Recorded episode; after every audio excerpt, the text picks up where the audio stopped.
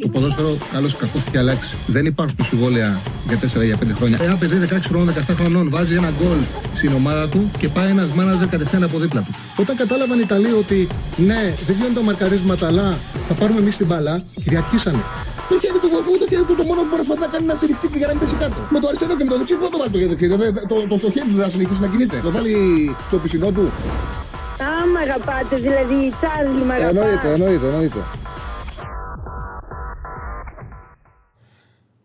Καλησπέρα, καλώς ήρθατε σε ένα ακόμα Charlie Ball. Λοιπόν, ό,τι ομάδα και να είναι ο καθένας, ό,τι ομάδα και να υποστηρίζει, χτες το βράδυ παρουσιάσαμε ή ε, παρακολουθήσαμε μια πολύ όμορφη ποδοσφαιρική βραδιά. Είναι ωραίο αυτό που συμβαίνει φέτος. Είναι ωραίο να είμαστε γεμάτοι από μπάλα.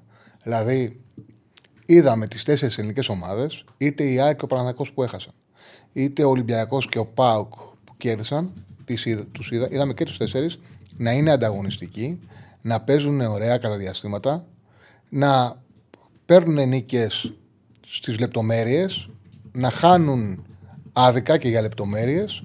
Όμως αυτό έχει σημασία. Έχει, το σημαντικό είναι ότι έχει ανέβει σημαντικά το επίπεδο ανταγωνισμού των ελληνικών ομάδων. Έχουμε καλές ομάδες. Έχουμε καλές ομάδες και πραγματικά χαιρόμαστε τις Πέμπτες, χαιρόμαστε το ποδόσφαιρο. Είναι ωραίο αυτό που, που ζούμε. Είναι όμορφο αυτό που ζούμε. Είτε κερδίζουν οι ελληνικές ομάδες, είτε χάνουν. Αυτό που ζούμε είναι όμορφο και φαίνεται ότι θα κρατήσει. Εγώ πιστεύω ότι θα κρατήσει. Εχθέ ο Ολυμπιακός με την νίκη που πέτυχε, θεωρώ ότι εξασφάλισε ότι θα συνεχίσει στην Ευρώπη. Νομίζω ότι είναι δύσκολο ο Παναθηναϊκός να μείνει εκτός Ευρώπης, δηλαδή να τον περάσει Μακάμπι. Δεν το έχει εξασφαλίσει ακόμα αυτό, αλλά θεωρώ ότι αν έπαιρνε ένα βαθμό θα ήταν πολύ κοντά στο να λέγαμε ότι σίγουρα τη Μακάμπι θα την έχει από κάτω και περιμένουμε να δούμε τι άλλο μπορεί να κάνει. Και το ενέχασε ο βαθμός στα χέρια του. Η ΑΕΚ με τα χάρια που έχει ο Άγιαξ, το πιο πιθανό είναι και αυτή να το πετύχει, αλλά ακόμα έχει να δώσει μάχη σε ένα σκληρό όμιλο. Και ο Πάοκ την συνέχεια του την έχει εξασφαλίσει εδώ και καιρό. Νομίζω από την πρώτη αγωνιστική που κέρδισε την ε, Ελτσίνκη. Αυτό το οποίο μάχεται, για αυτό το οποίο μάχεται είναι για να πάρει πρόκληση κατευθείαν στους 16 για την πρώτη θέση και έγινε ένα πολύ σημαντικό βήμα χτες με την τεράστια ανατροπή, με το κερδισμένο πέναλτι ε, του Οσντοεφ που το πήρε από το βάρος, πολύ μεγάλο βάρος ο ΣΒΑΠ και το έκανε γκολ. Ε, και συνεχίζουμε και συνεχίζουμε και θα πηγαίνουν έτσι, θα δούμε άλλες τρεις τέτοιες πέμπτες και είναι σίγουρο ότι θα απολαύσουμε κι άλλες με, τον, ε, με το νέο έτος. Τώρα να πάρουμε τα παιχνίδια μεμονωμένα, να τα πάρουμε ένα προς ένα. Ε, να τα βάλουμε κάτω, να τα αναλύσουμε, να τα συζητήσουμε. Ας ξεκινήσουμε με χρονολογική σειρά, ας ξεκινήσουμε με την νίκη του Ολυμπιακού, με την ε, West Ham. Νομίζω ότι είχαμε, είναι, πάρα πολλές, είναι πολλές φορές, συμβαίνει αυτό όταν ασχολείσαι με τις ομάδες, που γίνεται μια ανάλυση, το έχω δει ρε παιδί μου και στις εκπομπές μου, στα γραπτά μου, έχω στο μυαλό μου ένα παιχνίδι και βγαίνει ακριβώς.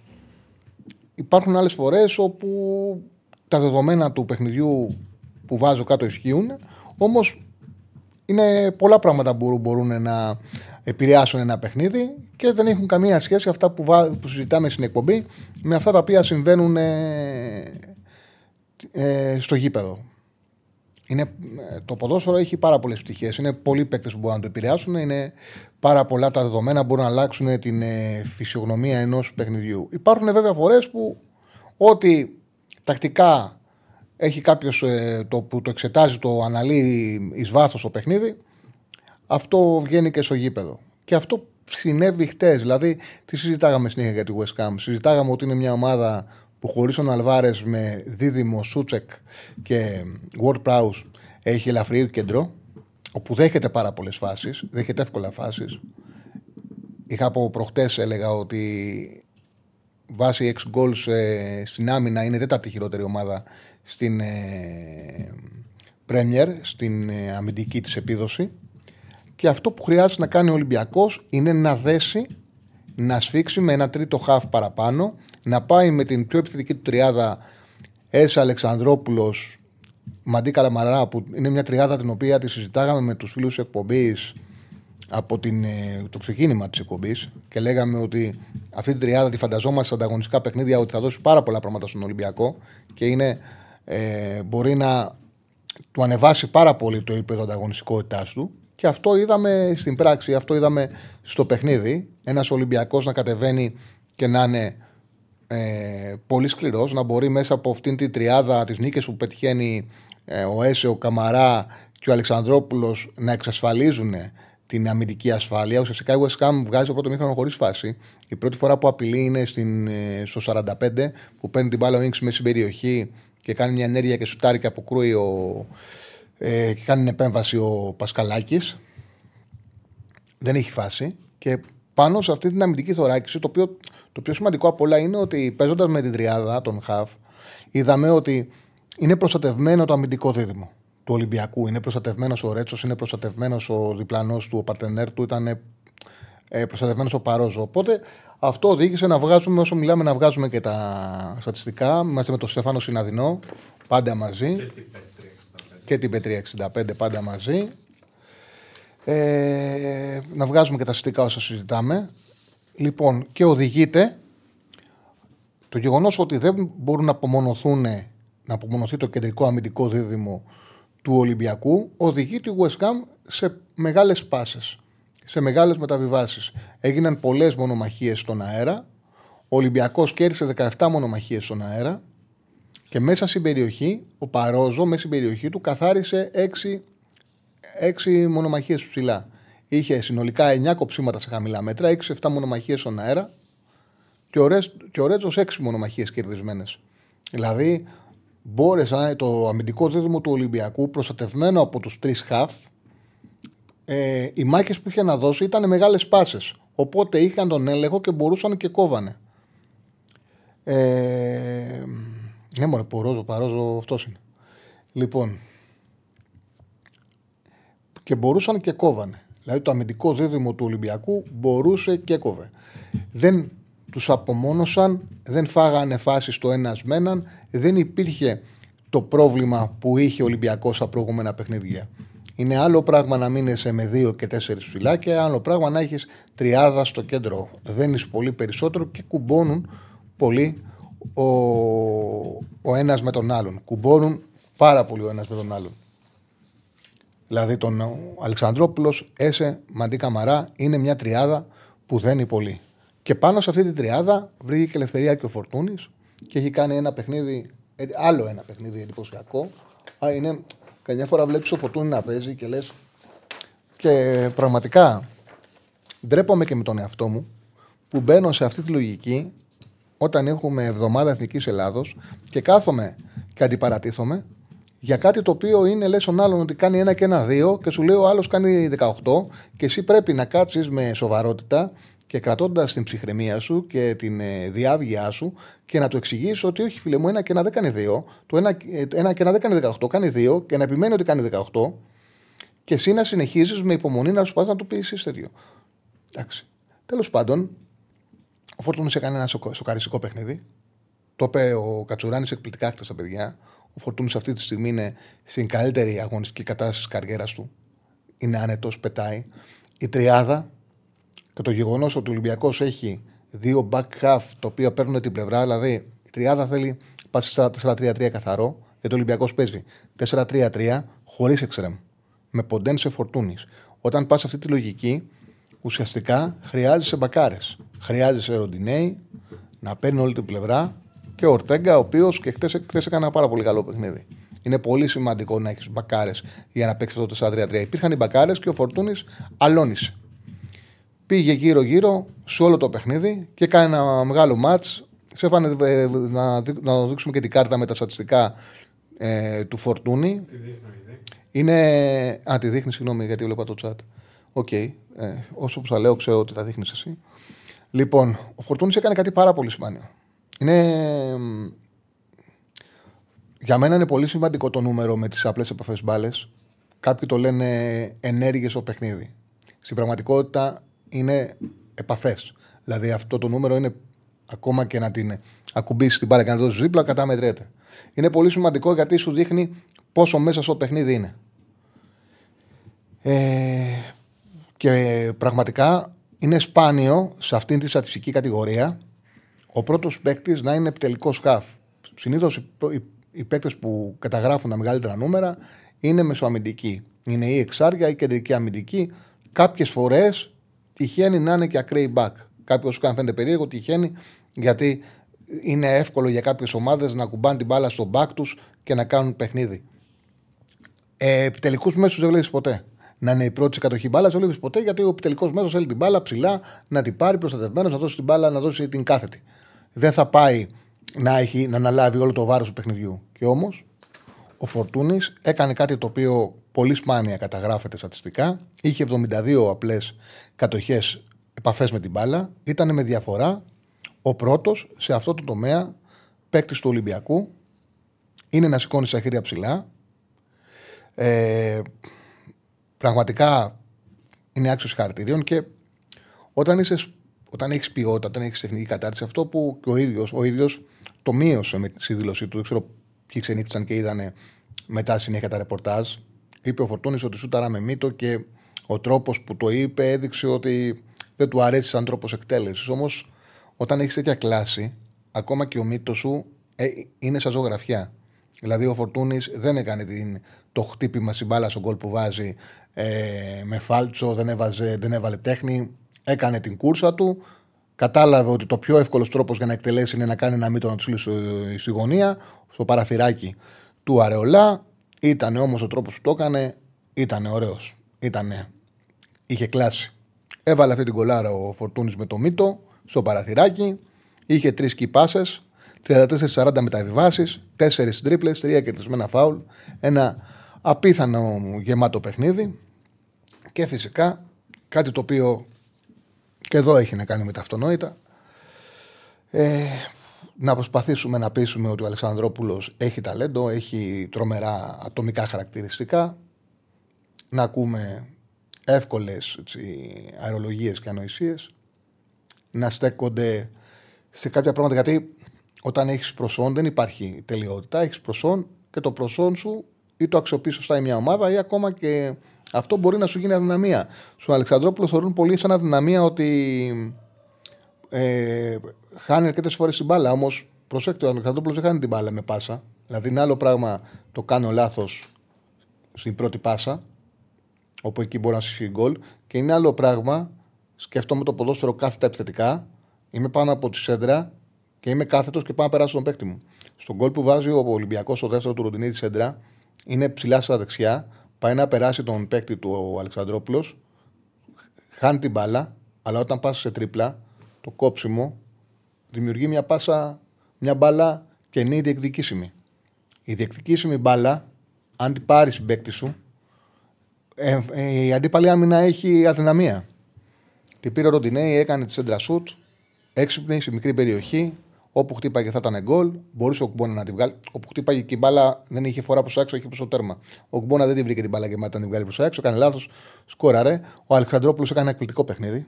Εκπληκτικό παιχνίδι. Το 4-3-3 ταιριάζει πολύ γιατί έχει προστασία από δύο κεντρικούς σκάφ κοντά του και αυτός μπορεί με το κάθε το τρέξιμο να, γίνεται το, να αποκτά η ομάδα του το παραπάνω πάτημα σε αντίπαλη περιοχή. Και αυτό συνέβη. Δηλαδή ο Ολυμπιακός με αυτή τη τριάδα, με Αλεξανδρόπουλο και Καμαρά, ειδικά με την μέρα που είχε εκτός Αλεξανδρόπουλος που ήταν συνέχεια. Ουσιαστικά ήταν 4-2 και ο Αλεξανδρόπουλος να γίνεται το έξτρα παίκτης που πατάγε περιοχή. Δεν έχασε ποτέ παίκτη στα πατήματα. Ε, ποτέ. Δεν είναι πολύ light στο δίδυμο. Απλά στο δίδυμο, όταν παίζεις, γράφει ένας φίλος είναι πολύ light στο δίδυμο. Δεν είναι light. Ο Αλεξανδρόπουλος δεν είναι light. Είναι ένας πτυτικογενής χαφ. Απλά πάντα να ξέρετε στο δίδυμο είναι τέσσερις παίκτες ψηλά.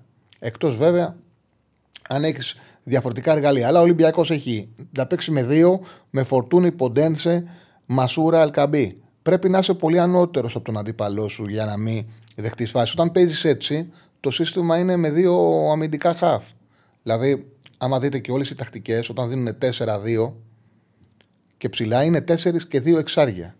Δεν είναι εύκολο να παίξεις με, με, με εξάρι, οχτάρι κάθετο, δεκάρι, δεκάρι δεύτερο επιθετικό σεντερφόρ. Δεν είναι εύκολο. Ανοίγει η ομάδα. Σου ανοίγει.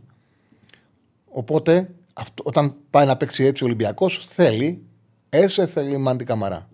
Όμως στο 4-3-3 ο Αλεξανδρόπουλος είναι τα μαμ για να παίξει αυτή τη τακτική με τριάδα στο κέντρο. Θα μπορούσε να παίξει σε δίδυμο σε μια άλλη λογική ομάδα, σε ένα 4-2-3-1 με δεκάρι κοντά του, με κανονικό δεκάρι κοντά του, με χαφ κοντά του και έναν εξάρι, οχτάρι, δεκάρι. Όμως, όταν παίζεις εξάρι, οχτάρι και δεύτερος επιθετικός, όχι δεκάρι, όχι δηλαδή τρίτος χαφ, αλλά εξάρι, οχτάρι, επιθετικός, επιθετικός, δεκάρι, δεκάρι, η ομάδα ανοίγει.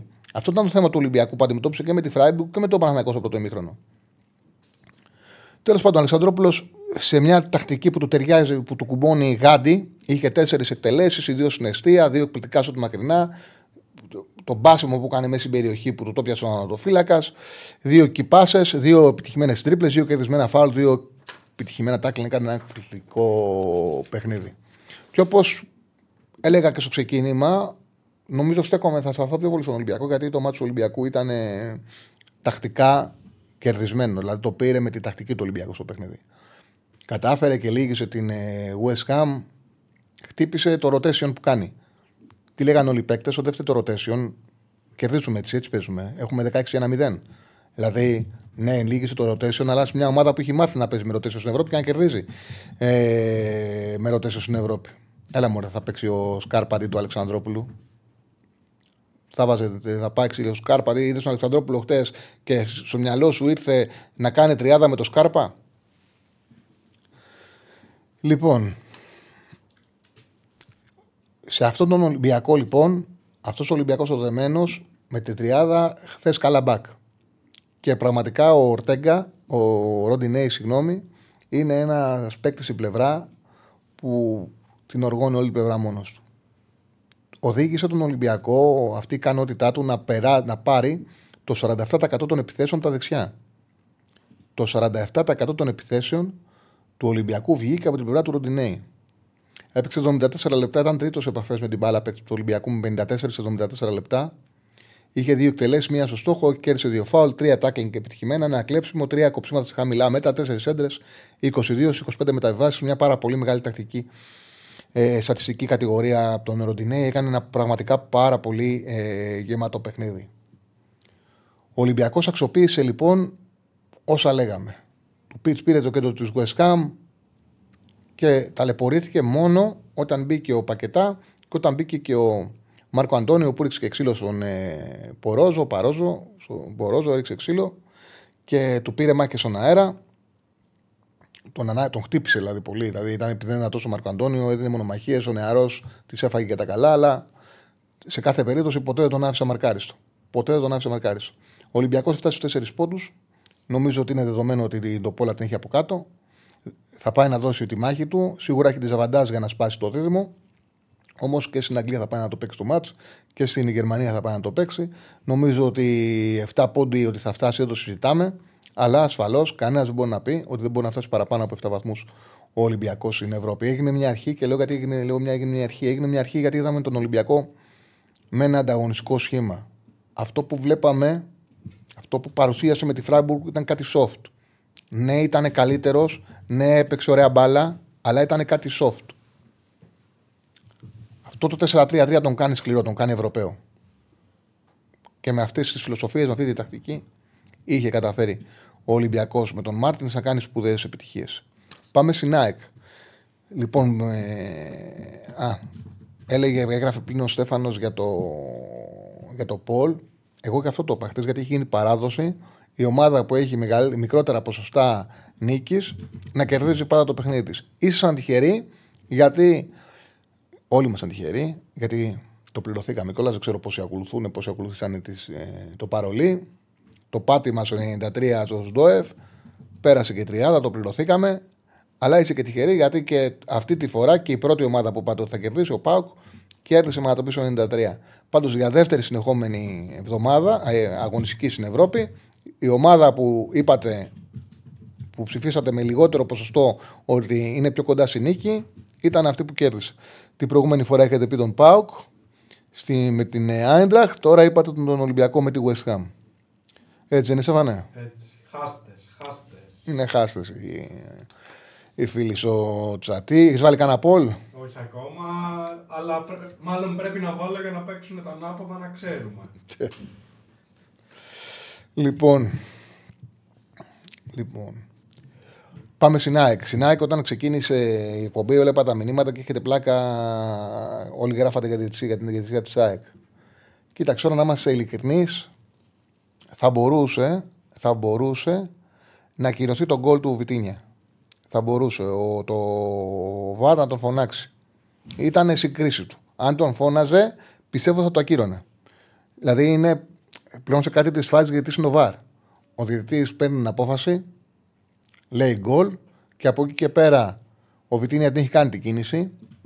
Ο Βίντα και είναι θέμα του ΒΑΡ να θεωρήσει αν αυτή η κίνηση σημαίνει έσπρο, ε, είναι, τον οδηγεί σε πτώση ή αν ο Βίντα θεωρεί ότι έχει πλεονέκτημα ο Βιτίνια και την αξιοποιεί για να πέσει. Νομίζω ότι ο διδυτής ότι ο ΒΑΡ θεώρησε το δεύτερο, θεώρησε ότι ο Βιτίνια είχε πάρει πλεονέκτημα από το Βίντα και ο Κροάτης έπεσε για να σωθεί. Εγώ είμαι στο 55-45 υπέρ του Βάριστα ότι πιο πολύ έχει χάσει τη φάση ο Βίντα και πέφτει. Όμως, το ξαναλέω, είναι θέμα τι σκέψη έχει κάποιος στο βαρ. Κάποιος μπορεί να τιμωρήσει μόνο την, ε, την κίνηση. Περισσότεροι ε, δεν πηγαίνουν με πιθανολόγηση, πηγαίνουν με τη φωτογραφία. Ο καλός διαιτητής θα πρέπει να σκέφτεται πιο βαθικά τη φωτογραφία. Αλλά το ξαναλέω, περισσότεροι πηγαίνουν με τη φωτογραφία. Θα μπορούσε αυτό το γκολ να ακυρωθεί. Μέτσε το γκολ να ακυρωθεί. Για το, την άλλη φάση που λέτε τώρα για τη γραμμή, το VAR έχει τη δυνατότητα να σταματήσει τη φάση και να ελέγξει αν ακουμπάει έσω λίγο την γραμμή ο Τσούμπερ και να δώσει πέναλτι. Δεν πιστεύω ότι. Δηλαδή δεν είναι θέμα πλέον το offside και το πέναλτι και η γραμμή. Δεν είναι θέμα αντιπαράθεσης γιατί υπάρχει το VAR και αυτό το ελέγχει. Έχουν δυνατότητα να έχουν σωστή κάμερα, σίγουρα το ελέγξανε, αλλά σωστή κάμερα και κοιτάξαν αν πατάει τη γραμμή ο Τσούμπερ ή όχι. Για να δόθηκε φάουλ και γι' αυτό το λόγο όταν σφυρίζονται τη φάουλ και είναι κοντά στη γραμμή, τον βλέπουμε ότι περιμένει τι θα του πει το βαρ. Άμα του έλεγε το βαρ ότι ήταν ε, ότι πάταγε γραμμή, θα έδινε κατευθείαν πέναλτι. Δεν θα πήγαινε καν να το δει. Είναι από τις περιπτώσεις που δεν χρειάζεται να πάει να το δει. Δεν πάει να το δει ο διαιτητής. Οπότε δεν έχει να κάνει. Δεν, υπάρχει, δεν γίνεται να υπάρχει μεταξύ σα την παράθεση γι' αυτό. Καταλάβατε, γιατί είναι θέμα αντικειμενικό. Δεν είναι θέμα κρίσης. Όταν είναι κάτι θέμα κρίσης, έχει την υποχρέωση ο Βαρύστης να πει ότι γιατί πήγαινε δέστο. Για θέμα που αφορά αν είναι μέσα ή έξω, το μόνο που θα κάνει ο Βαρύστης θα του λέγε Πατάει γραμμή, δώσε πέναλι και θα κάνει ο διαιτή φρουρου φρουρου. Οπότε είναι δεδομένο, μην το συζητάτε μεταξύ σας και κουράζεστε, δεν υπάρχει πέναλτι. Ε, ήταν εκτός. Και ε, ασφαλώς για το πέναλτι του Άμπραμπατ, το τρίτο πέναλτι του Άμπραμπατ, ήταν το λιγότερο μπορώ να πω μη ποδοσφαιρικό. Ήταν ανήκει σε άλλο άθλημα. Δεν θεωρώ ότι αυτό το πράγμα στο ποδόσφαιρο μπορεί να τιμωρηθεί και να δοθεί πέναλτι. Με τίποτα. Με τίποτα. Σίγουρα η ΑΕΚ αδικήθηκε από τη θυσία, αλλά σίγουρα α, πλήρωσε και το λάθος του, του Στάνκοβιτς που να είμαι ειλικρινής ήταν συνδυασμός. Έχει ευθύνη και ο Βίντα έχει ευθύνη και ο Βίντα και ήταν και πονηριά και το Βιτίνια. Δηλαδή, σίγουρα ο Στάνκοβιτς είναι ο παίκτης που το κάνει το λάθος. Μπορεί να το γλιτώσει, μπορεί να κλωτσίσει την μπάλα δυνατά και να φύγει. Όμως, τον οδηγεί ο Βίντα, του το δυσκολεύει ο Βίντα. Γιατί του γυρνάει την μπάλα πίσω, ο Βιτίνια τον βλέπει και άμα δείτε τη φάση, ο Βίντα οδηγεί τον Στάνκοβιτς να του δώσει την μπάλα εκεί. Δηλαδή, γυρνάει την μπάλα πίσω ο Βίντα στο Στάνκοβιτ και κάνει ο Βίντα την κίνηση από εδώ και κάνει και ο Βιτίνια την κίνηση από εδώ. Δηλαδή τον ακολουθεί και τον οδηγεί στο λάθος. Δεν είχε λόγο ούτε ο Βίντα να του γυρίσει την μπάλα πίσω, τον δυσκόλεψε και με την κίνηση που κάνει προς τα δεξιά, του διαβάζει ο Βιτίνια του την παίρνει την κίνηση και ουσιαστικά στην ροή της φάσης στο λάθος τον οδηγεί ο Βίντα. Που σίγουρα βέβαια το 90% είναι του Σάνκοβιτς, το 95% του Σάνκοβιτς γιατί μπορούσε να τη διώξει την μπάλα μακριά να κάνει κάτι άλλο. Αλλά και ο Κροάτης που είναι έμπειρος, καμιά φορά σε πάει ο συμπέκτη σου σε γκάφα. Μπορεί να σε πάει. Τον, τον, τον, τον, ε, τον βοήθησε ο Κροάτης με την κίνησή του και με, την, με τον τρόπο που του γυρνάει την μπάλα πίσω, αλλά και με την κίνηση που κάνει προς το πλάι που την ακολούθησε ο Βιτίνια να πάει σε λάθος.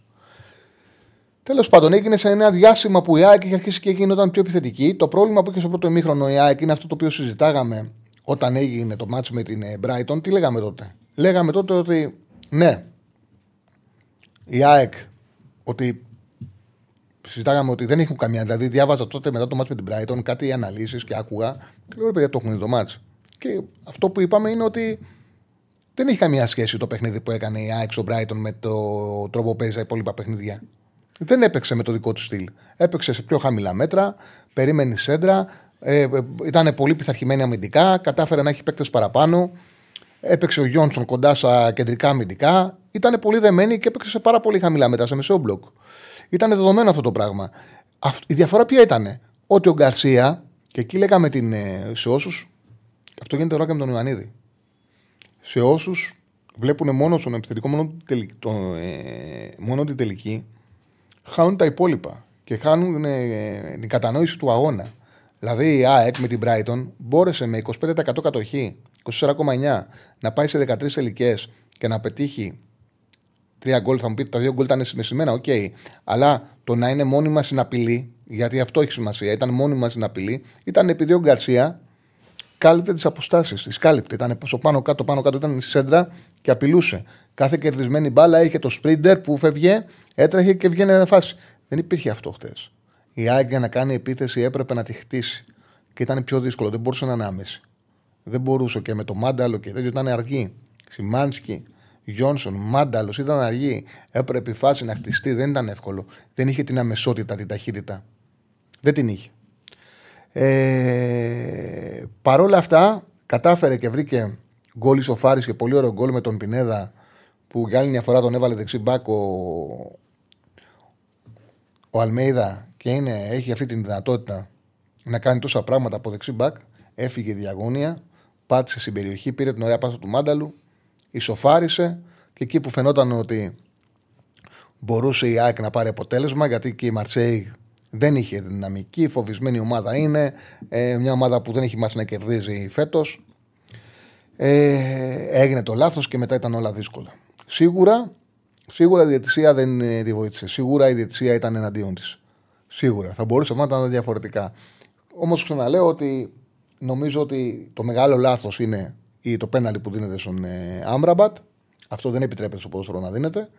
Ε, του Βιτίνια είναι η κρίση του ΒΑΡ.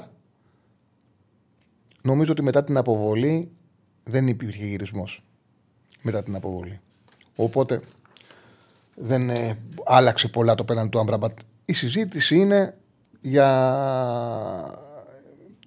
Η συζήτηση έχει να κάνει μόνο για το τέτοιο. Για το γκολ του Βιτινία. Το πρώτο γκολ. Πάμε, πάμε στην Παοκάρα. Πάμε στην Παοκάρα που πέτυχε μια τεράστια νίκη. Ο Κάνω να σκέφτονται άσχημα. Ευχαριστώ για την ανάλυση. Θα τα σε ακούσω μετά γιατί ορισμένοι εδώ είναι κανεί να σου κάνουν να σκέφτεσαι άσχημα πράγματα. Αποχωρώ, λέει ο φίλος ο Κώστας. Δεν ξέρω τι γίνεται στο chat. Δεν είναι εύκολο όταν μιλάω να παρατηρώ και το chat. Ο Στέφανος ξέρω ότι είναι άγνωστο λουρός. Οτιδήποτε άσχημο βλέπει το γράφει. Τώρα από εκεί πέρα δεν γίνεται να ακούτε μια εκπομπή και να σας ανησυχεί τόσο πολύ το τι γράφει ο καθένας στο chat. Είναι μέρος, δηλαδή είναι σαν να μην διαβάζεις ένα κείμενο, γιατί από κάτω στο σχόλιο που θα γραφτεί θα σε ενοχλήσει το σχόλιο. Ουσία είναι η εκπομπή. Τώρα από εκεί πέρα το chat είναι ένα μέρος για να μπορείτε να συμμετέχετε, να συμμετέχετε και εσείς. Μην το παίρνετε και τόσο το συμμετρήσετε σοβαρά. Έτσι, δηλαδή, ίσα ίσα είναι κάτι όμορφο που μπορείτε να έχετε συμμετοχή και να το βλέπετε. Γιατί στο ραδιόφωνο, για παράδειγμα, το βλέπουμε μόνο η παραγωγή. Εσείς δεν έχετε την ικανότητα που κάνα χρόνια, δεν έχετε την ικανότητα να δείτε τι γράφουν οι άλλοι. Τώρα έχετε δυνατότητα να δείτε τι γράφετε. Τι γράφετε εσείς, τι γράφει ο κόσμος και είναι κάτι συν. Δεν νομίζω ότι υπάρχει λόγος να χαλάει κάποιον το chat, γιατί και το λέω με ευκαιρία, γιατί και πάρα πολλοί μου λένε ότι δεν μου αρέσουν αυτά που γράφονται στο chat, ότι θα έπρεπε να είναι. Εντάξει, παιδιά, καταρχάς. Θα πω κάτι. Και εγώ είμαι πολύ σε αυτά, πολλές φορές είμαι λίγο συντηρητικός. Όμως Εντάξει, ποδόσφαιρο είναι. Για ποδόσφαιρο μιλάμε. Δεν αφήνουμε ακραία πράγματα να περάσουν. Όμως ένας διάλογος, μια ειρωνεία, ένα τέτοιο θα υπάρχει. OK. Okay. Okay. Σε επιτρεπτά όρια, χωρίς προσβολές. Έτσι, εννοείται. Ό,τι είναι προσελτικό είναι ο Στέφανος στα σβήνει. Εντάξει, από εκεί και πέρα για μπάλα μιλάμε. Δεν είμαστε ούτε κατηχητικό ούτε από μια γουλιά καφέ. Να συνεχίσω με την Παοκάρα. Γιατί έκανε μεγάλη νίκη χθε. Μεγάλη νίκη και μεγάλη ανατροπή. Και ένα ποδοσφαιρικό θέαμα που πρόσφερε ένα παιδί. Γιατί λέμε για ξένους, λέμε για μεταγραφές. Αλλά παιδιά, ποιοι ήταν εκτέ οι πρωταγωνιστές, Φορτούνης, Κωνσταντέλιας, Αλεξανδρόπουλος, Ιωαννίδης. Έλληνες. Και πρόσφεραν ωραία πράγματα. Ωραίες, έχουμε ωραίες εικόνες. Από Έλληνες παίκτες είχαμε ωραίες εικόνες. Ωραίες εικόνες. Δηλαδή, Φορτούνης Ματσάρα. Αλεξανδρόπουλος, ε, ε, πολύ καλό μάτσο. Κωνσταντέγιας μαγικά. Μαγικά. Δεν ξέρω. Ε, ήταν ο τρόπος ο τρόπος που είναι τρεις φάσεις τρεις φάσεις που είναι λες και έχουν βγει από ποδόσφαιρο του 80 ήταν και εικόνα επειδή ήταν σκοτία παλιά, παλιό γήπεδο έτσι ήταν λίγο η, ατμόσφαιρα πιο παλιακή. Έβλεπες ο Μάτσο Πάοκ, ήταν και ανατροπή, ο τρόπος που πανηγύρισε ο, η ομάδα και όταν τελείωσε το μάτς σε έκανε να σκέφτεσαι ότι ήταν για να συμβεί αυτό. Δηλαδή, έχοντας όλο το, το μάτς στο μυαλό σου, τις τρεις μαγικές ενέργειες του Κωνσταντέλια που οι δύο πρώτες δεν μπήκαν γκολ και έγινε γκολ τελευταία που απλά έβαλε τον, ξανά τον Πάοκ στο παιχνίδι και που ολοκληρώθηκε με πάτημα στο τελευταίο δευτερόλεπτο μέσα στην περιοχή, με το πέναλι του ΣΒΑΠ και όλους αυτούς τους πανηγυρισμούς, με την κερκίδα του Πάου, και έλεγες ότι ήταν γραφτό ρε παιδί μου να γίνει, να γίνει έτσι και να κερδίσει ο Πάουκ στο, ε, στο φινάλε. Ήταν πολύ ωραίο ποδοσφαιρικό παιχνίδι. Αυτό στη Σκωτία, το Αμπερντίν Πάουκ. Πολύ ωραίο, πολύ γεμάτο παιχνίδι. Και πραγματικά αυτά που έκανε αυτό το παιδί είναι σαν ένας, ένα παιδί βγαλμένο από άλλη εποχή. Και γιατί λέω βγαλμένο από άλλη εποχή, Γιατί πλέον οι ποδοσφαιριστές, επειδή έχουν και ο, και ο Κωνσταντέλιος έχει τον Λουτσέσκου που του γκρινιάζει. Και οι παίκτες έχουν γίνει πιο απλοί. Δηλαδή δεν πάνε να κάνουν το επιτεδευμένο. Δεν μαθαίνει πλέον ο ποδοσφαιριστής την τρίπλα που κάνει ο Κωνσταντέγιας που μοιάζει σαν φιγούρα 80 με. Τι κάνει ο Κωνσταντέγιας. Φεύγει στην πρώτη φάση, στην πρώτη ευκαιρία. Πάει παράλληλα μέσα σε μικρή περιοχή. Παιδιά, αυτό δεν γίνεται. Λίγο πιο μπροστά τη μικρή περιοχή. Πάει παράλληλα. Και κάνει περιστροφή χορού 80 180 μοίρες και συνεχίζει. Κάνει φιγούρα, περιστροφή και συνεχίζει παράλληλα. Και παίρνει 6-7 παίκτες μαζί του. Αυτή η τρίπλα που κάνει, που πατάει την μπάλα και γυρνάει, είναι μέσω παιχνίδι του. Τη βλέπουμε πάρα πολλές φορές να το κάνει. Τώρα το κάνει σε πιο, στον πιο δύσκολο χώρο που μπορεί να το κάνει ένας ποδοσφαιριστής. Κάποτε υπήρχε.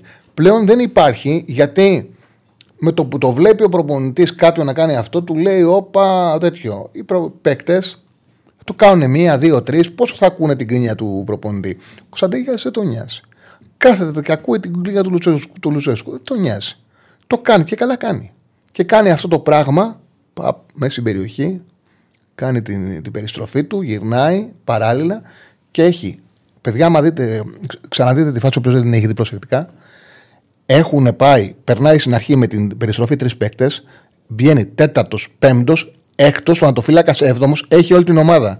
Και κάνει ένα τσιμπηματάκι της μπάλας, μικρό κοφτό, ώστε να μην καταλάβει ο αντίπαλος αμυντικός ότι πάει να εκτελέσει και βάλει το πόδι του. Γιατί αν ανοίξει το πόδι, κατευθείαν ο αντίπαλος θα φέρει το πόδι του μπροστά και θα του κοντράρει την μπάλα. Και αυτός κάνει ένα παπ πουστικό, παπ, με τη μία τακ, επαφή μπιλιάρδου. Παπ.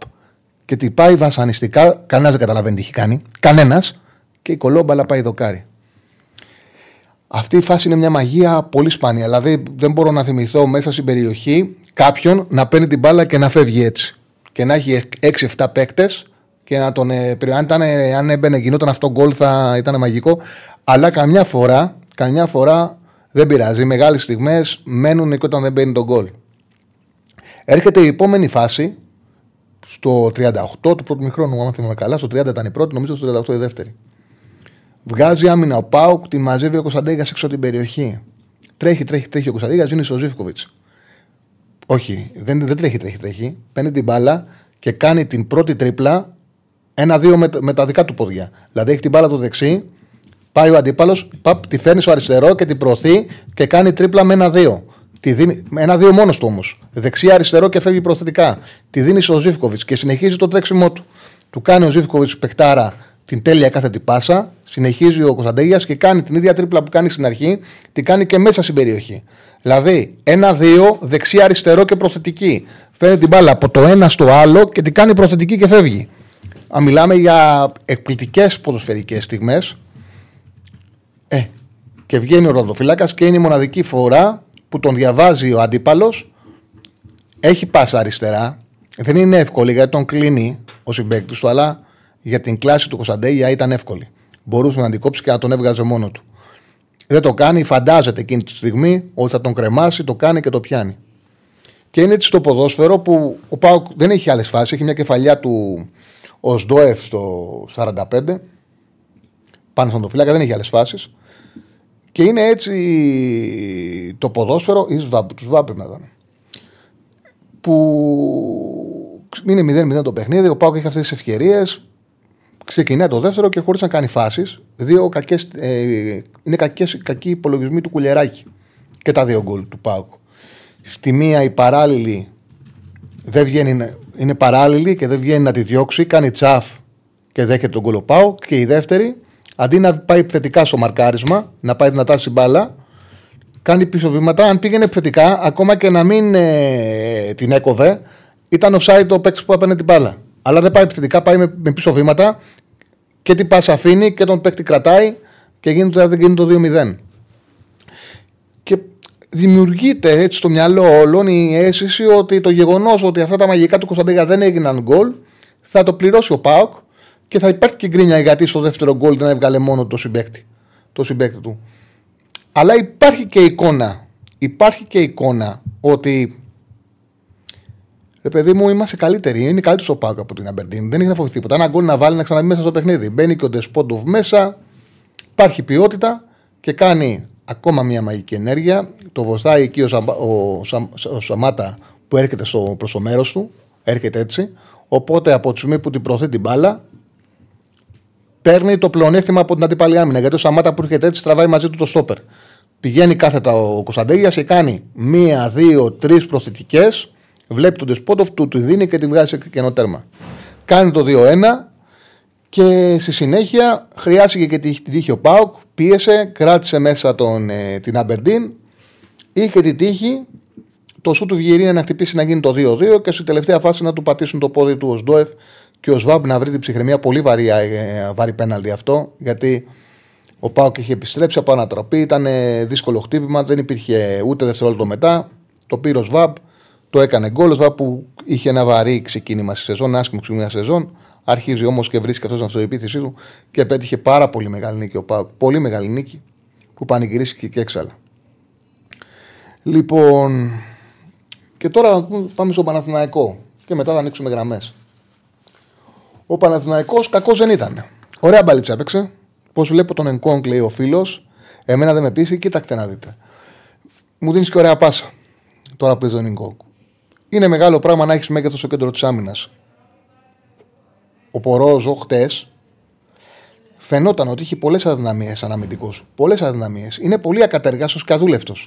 Τον βόλεψε το 4-3-3, η τριάδα που ήταν κοντά του, πήγε σε μεγάλες μπαγιές. Το γεγονός ότι ήταν υψηλός, όμως, όταν έπαιξε άμυνα και είναι ψηλό, όταν είσαι μέσα στην περιοχή, είναι σημαντικό. Είναι μέγεθος, καθαρίζεις τις φάσεις. Όταν ένα ψηλό στόπερ 1,90 κάνει μια κεφαλιά στον αέρα, δεν το βλέπεις. Δεν σου κάνει εντύπωση γιατί βλέπεις ένα έντα, του την μπάλα θα κάνει, θα σκύψει, θα την κόψει. Όμως είναι απαραίτητο να υπάρχει. Όταν δεν υπάρχει, είναι πρόβλημα. Από το ΠΑΟΚ λείπει αυτό το μέγεθος. Τώρα αρχίζουν να καταλαβαίνουν πολλοί που βγαίναν και σε κουμπί κάποιοι που βλέπανε μόνο την αδυναμία του Μάγνουσον. Ποια ήταν η αδυναμία του Μάγνουσον, ότι δεν, ήταν πολύ, δεν πήγαινε πολύ attack, δεν ήταν πολύ επιθετικός ο μαρκάρισμα με στην περιοχή. Δηλαδή, καμιά φορά μπορεί, αν έβλεπε ότι δεν τον προλάβαινε, τον άφηνε. Δεν πήγαινε, ρε παιδί μου, με λύσα πάνω στον αμυντικό. Δεν ήταν ο στόπερ που, που δάγκωνε, ρε παιδί μου. Δεν είναι ο στόπερ ο οποίος έχουμε συνηθίσει να βλέπουμε και να μας αρέσει. Όμως είχε μια απίστευτη μεταβίβαση, απίστευτη μεταβίβαση και στο Τερμπακ. Μεγάλη μεταβίβαση να βρίσκει τον, ε, τον back στα 30 μέτρα. Μια πολύ καλή πρώτη πάσα και ήταν και θηρίο. Δηλαδή, όλες οι έντρε ψηλές έβγαιναν με ευκολία. Τώρα ο Παναναναϊκό έχει πρόβλημα στο ψηλό παιχνίδι, πολύ μεγάλο. Το Γεβδάη σε Εγκεφέλτ είναι και στο μάτι κοντό. Είναι κοντό. και φάσεις που ο Μάγνουσον τους έκοβε με πολύ μεγάλη ευκολία. Με μεγάλη ευκολία, τώρα περνάνε στην άμυνα του Παναναναϊκού. Είναι πολύ μεγάλο το πρόβλημα. Και ένα θέμα που αντιμετώπισε ο Παναναναϊκός το λέγαμε.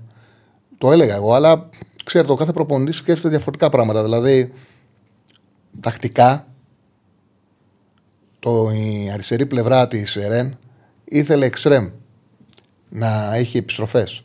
Γιατί και ο Τριφέρα ανεβαίνει και ο Γκουιρί παίζει τη θέση σαν δεύτερος επιθετικός. Στην φάση που δέχεται ο Παναγό από τον γκολ, το πρόβλημα είναι ότι είναι η μπάλα στην απέναντι πλευρά, κατεβαίνει ο Γκουιρί μέχρι μέσα, σαν δεύτερος επιθετικός, πάει ο Βαγανίδη, κολλάει στο Κουαλιμιγκό, στον center for της Ρεν, και αφού κολλάει, πάει μπάλα από πίσω και ο Μπερνάρ δεν έχει προλάβει να επιστρέψει, δεν έχει κάνει επιστροφή. Και είναι μόνος σου και γίνεται το γκολ. Είναι ένα γκολ φτηνό, το οποίο μπαίνει γιατί δεν υπάρχει ψηλό στόπερ και μπαίνει επίσης γιατί ο Μπερνάρ δεν μπορεί να πάρει να καλύψει τον μπακ στην πλάτη του. Δεν μπορεί, δεν, δεν είναι αυτή η δυνατότητά του. Είναι ένα πρόβλημα αυτό. Τώρα εντάξει, ο κάθε προπονητής το βλέπει διαφορετικά. Πάει με τη φιλοσοφία του. Ο Ιωβάνο Βισέλη και τον Μπερνάρ μέσα. Ε, μπορεί να θεωρεί ότι ο Μπερνάρ πέρασε για παράδειγμα τρεις key passes. Θα μπορεί να πιστεύει ότι μια από αυτές θα γινόταν γκολ, οπότε καλύπτει και μια αμυντική αδυναμία που έχει. OK. Okay. Τακτικά, για να βγουν τα μαρκαρίσματα, εκεί ήθελε γρήγορο ποδοσφαιριστή να μπορεί να καλύπτει. Αυτό ήταν ένα θέμα. Όπως ο Παναθηναϊκός τρώει και το δεύτερο γκολ που τρώει είναι κοροϊδίστικο. Δηλαδή είναι σαν ακοιμόμενη άμυνα και εκεί το ξαναλέω. Εγώ θεωρώ ότι καμιά φορά συνηθίζουν οι αμυντικοί ότι σου λέει εδώ υπάρχει ένα ψηλό που την κόβει με μέτωπο αυτή την κεφαλιά. Δεν υπάρχει πλέον ε, αυτός ο σεντερμπάκ στο Παναγικό και είναι πολύ μεγάλο το πρόβλημα. Τώρα από και πέρα, ωραία μπάλα ο Παναγικό, δεν μπορεί να έχει κανένας παράπονο και γι' αυτό το λόγο χειροκρότησε και ο κόσμος. Κάνει απίστευτα πολλά πράγματα ο Ιωαννίδης μες στο γήπεδο. Πάρα πολλά πράγματα. Έχει μεγάλη συμμετοχικότητα. 55 επαφές για σεντερφόρ, τρομακτικά νούμερα. Τρίπλες, ε, δημιουργία, κράτημα μπάλας, ε, παιχνίδι με πλάτη. Και αυτός, όπως και ο Γκαρσία, όταν στο Παναναναϊκό για να φτάσει σε κατ' εκτέλεση ο Ιωαννίδης, θα πρέπει να έχει κάνει 35 πράγματα πριν.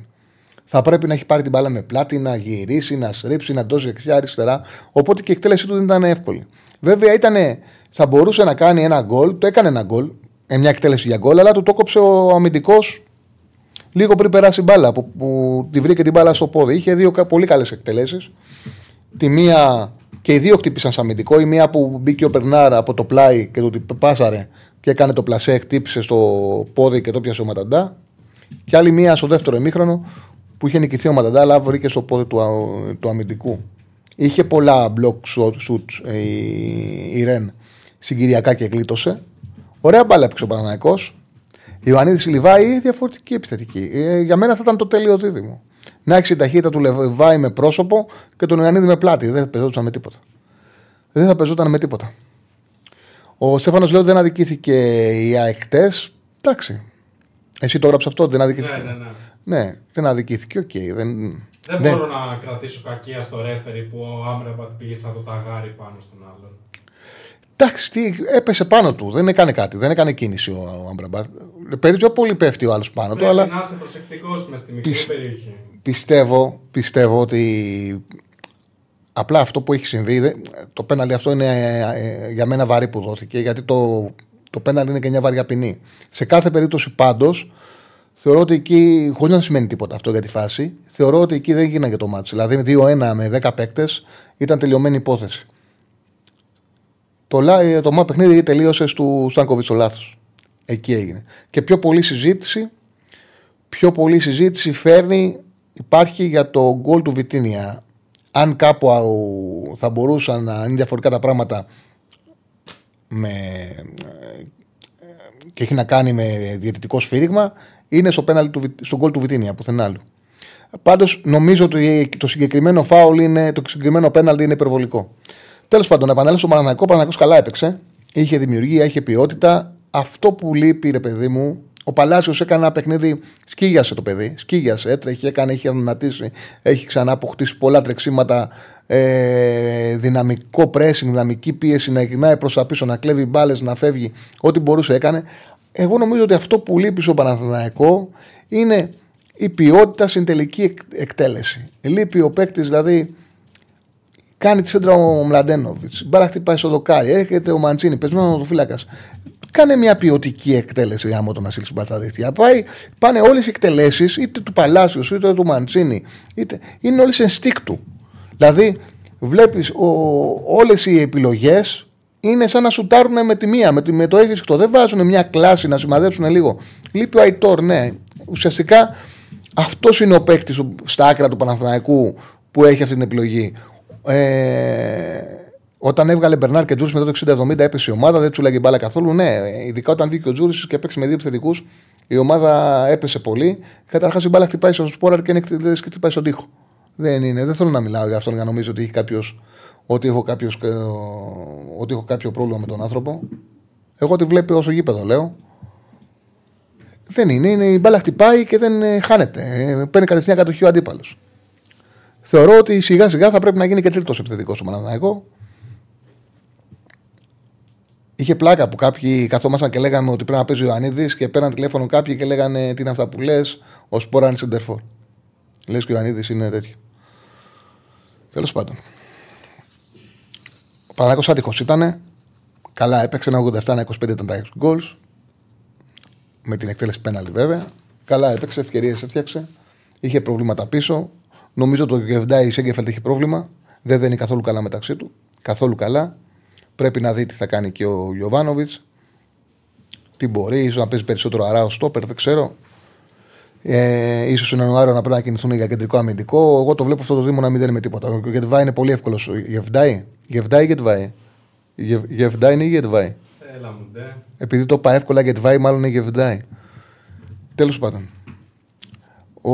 Γεβδάη. Γεβδάη, ναι. Αυτό το είπα Γετβάη με τη μία είναι Γεβδάη. Λοιπόν, ο, Γευ... ο Γεβδάη κάνει λάθη για πλάκα. Δεν κουμπώνει καθόλου με το Σέγκεφελτ. Είναι ίδιο ύψος είναι στόπερ που θέλει να βγαίνει μπροστά. Καμιά φορά τον βλέπεις με την μπάλα κοντά, ε, μπροστά από τη σέντρα και λες: Καλός είναι. Κάνει κάτι λάθη μέσα στην περιοχή. Δεν είναι και δυναμικός καθόλου. Δεν, ε, νομίζω είναι απογοητευτικός. Θέλει κάτι καλύτερο ο Παναναναϊκός εκεί. Λοιπόν, αυτά με την φλιαρία μου έφαγα την πρώτη ώρα της εκπομπής, αλλά είχα ανάγκη να πω πολλά. Πάμε να ανοίξουμε γραμμές. Έχουμε τρεις γραμμές. Α, έχουμε τρεις γραμμές και με περιμένουν οι άνθρωποι να σταματήσω ένα, ένα μονολόγο. Ε. Εδώ το chat λέει ότι είμαι παλτός και λέω τέτοια πράγματα εναντίον της ΑΕΚ.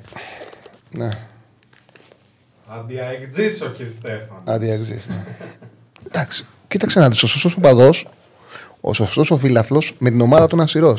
Είμαι αυστηρός. Μα έτσι είναι, αυτός είναι ο σωστός ο φίλαθλο. Λοιπόν, πάμε, πάμε στις γραμμές. Χαίρετε. Καλησπέρα, Τσαρλί. Καλησπέρα, Αντώνης φίλε. μου. ΑΕΚ. Κανείς. Έλα, Αντώνη.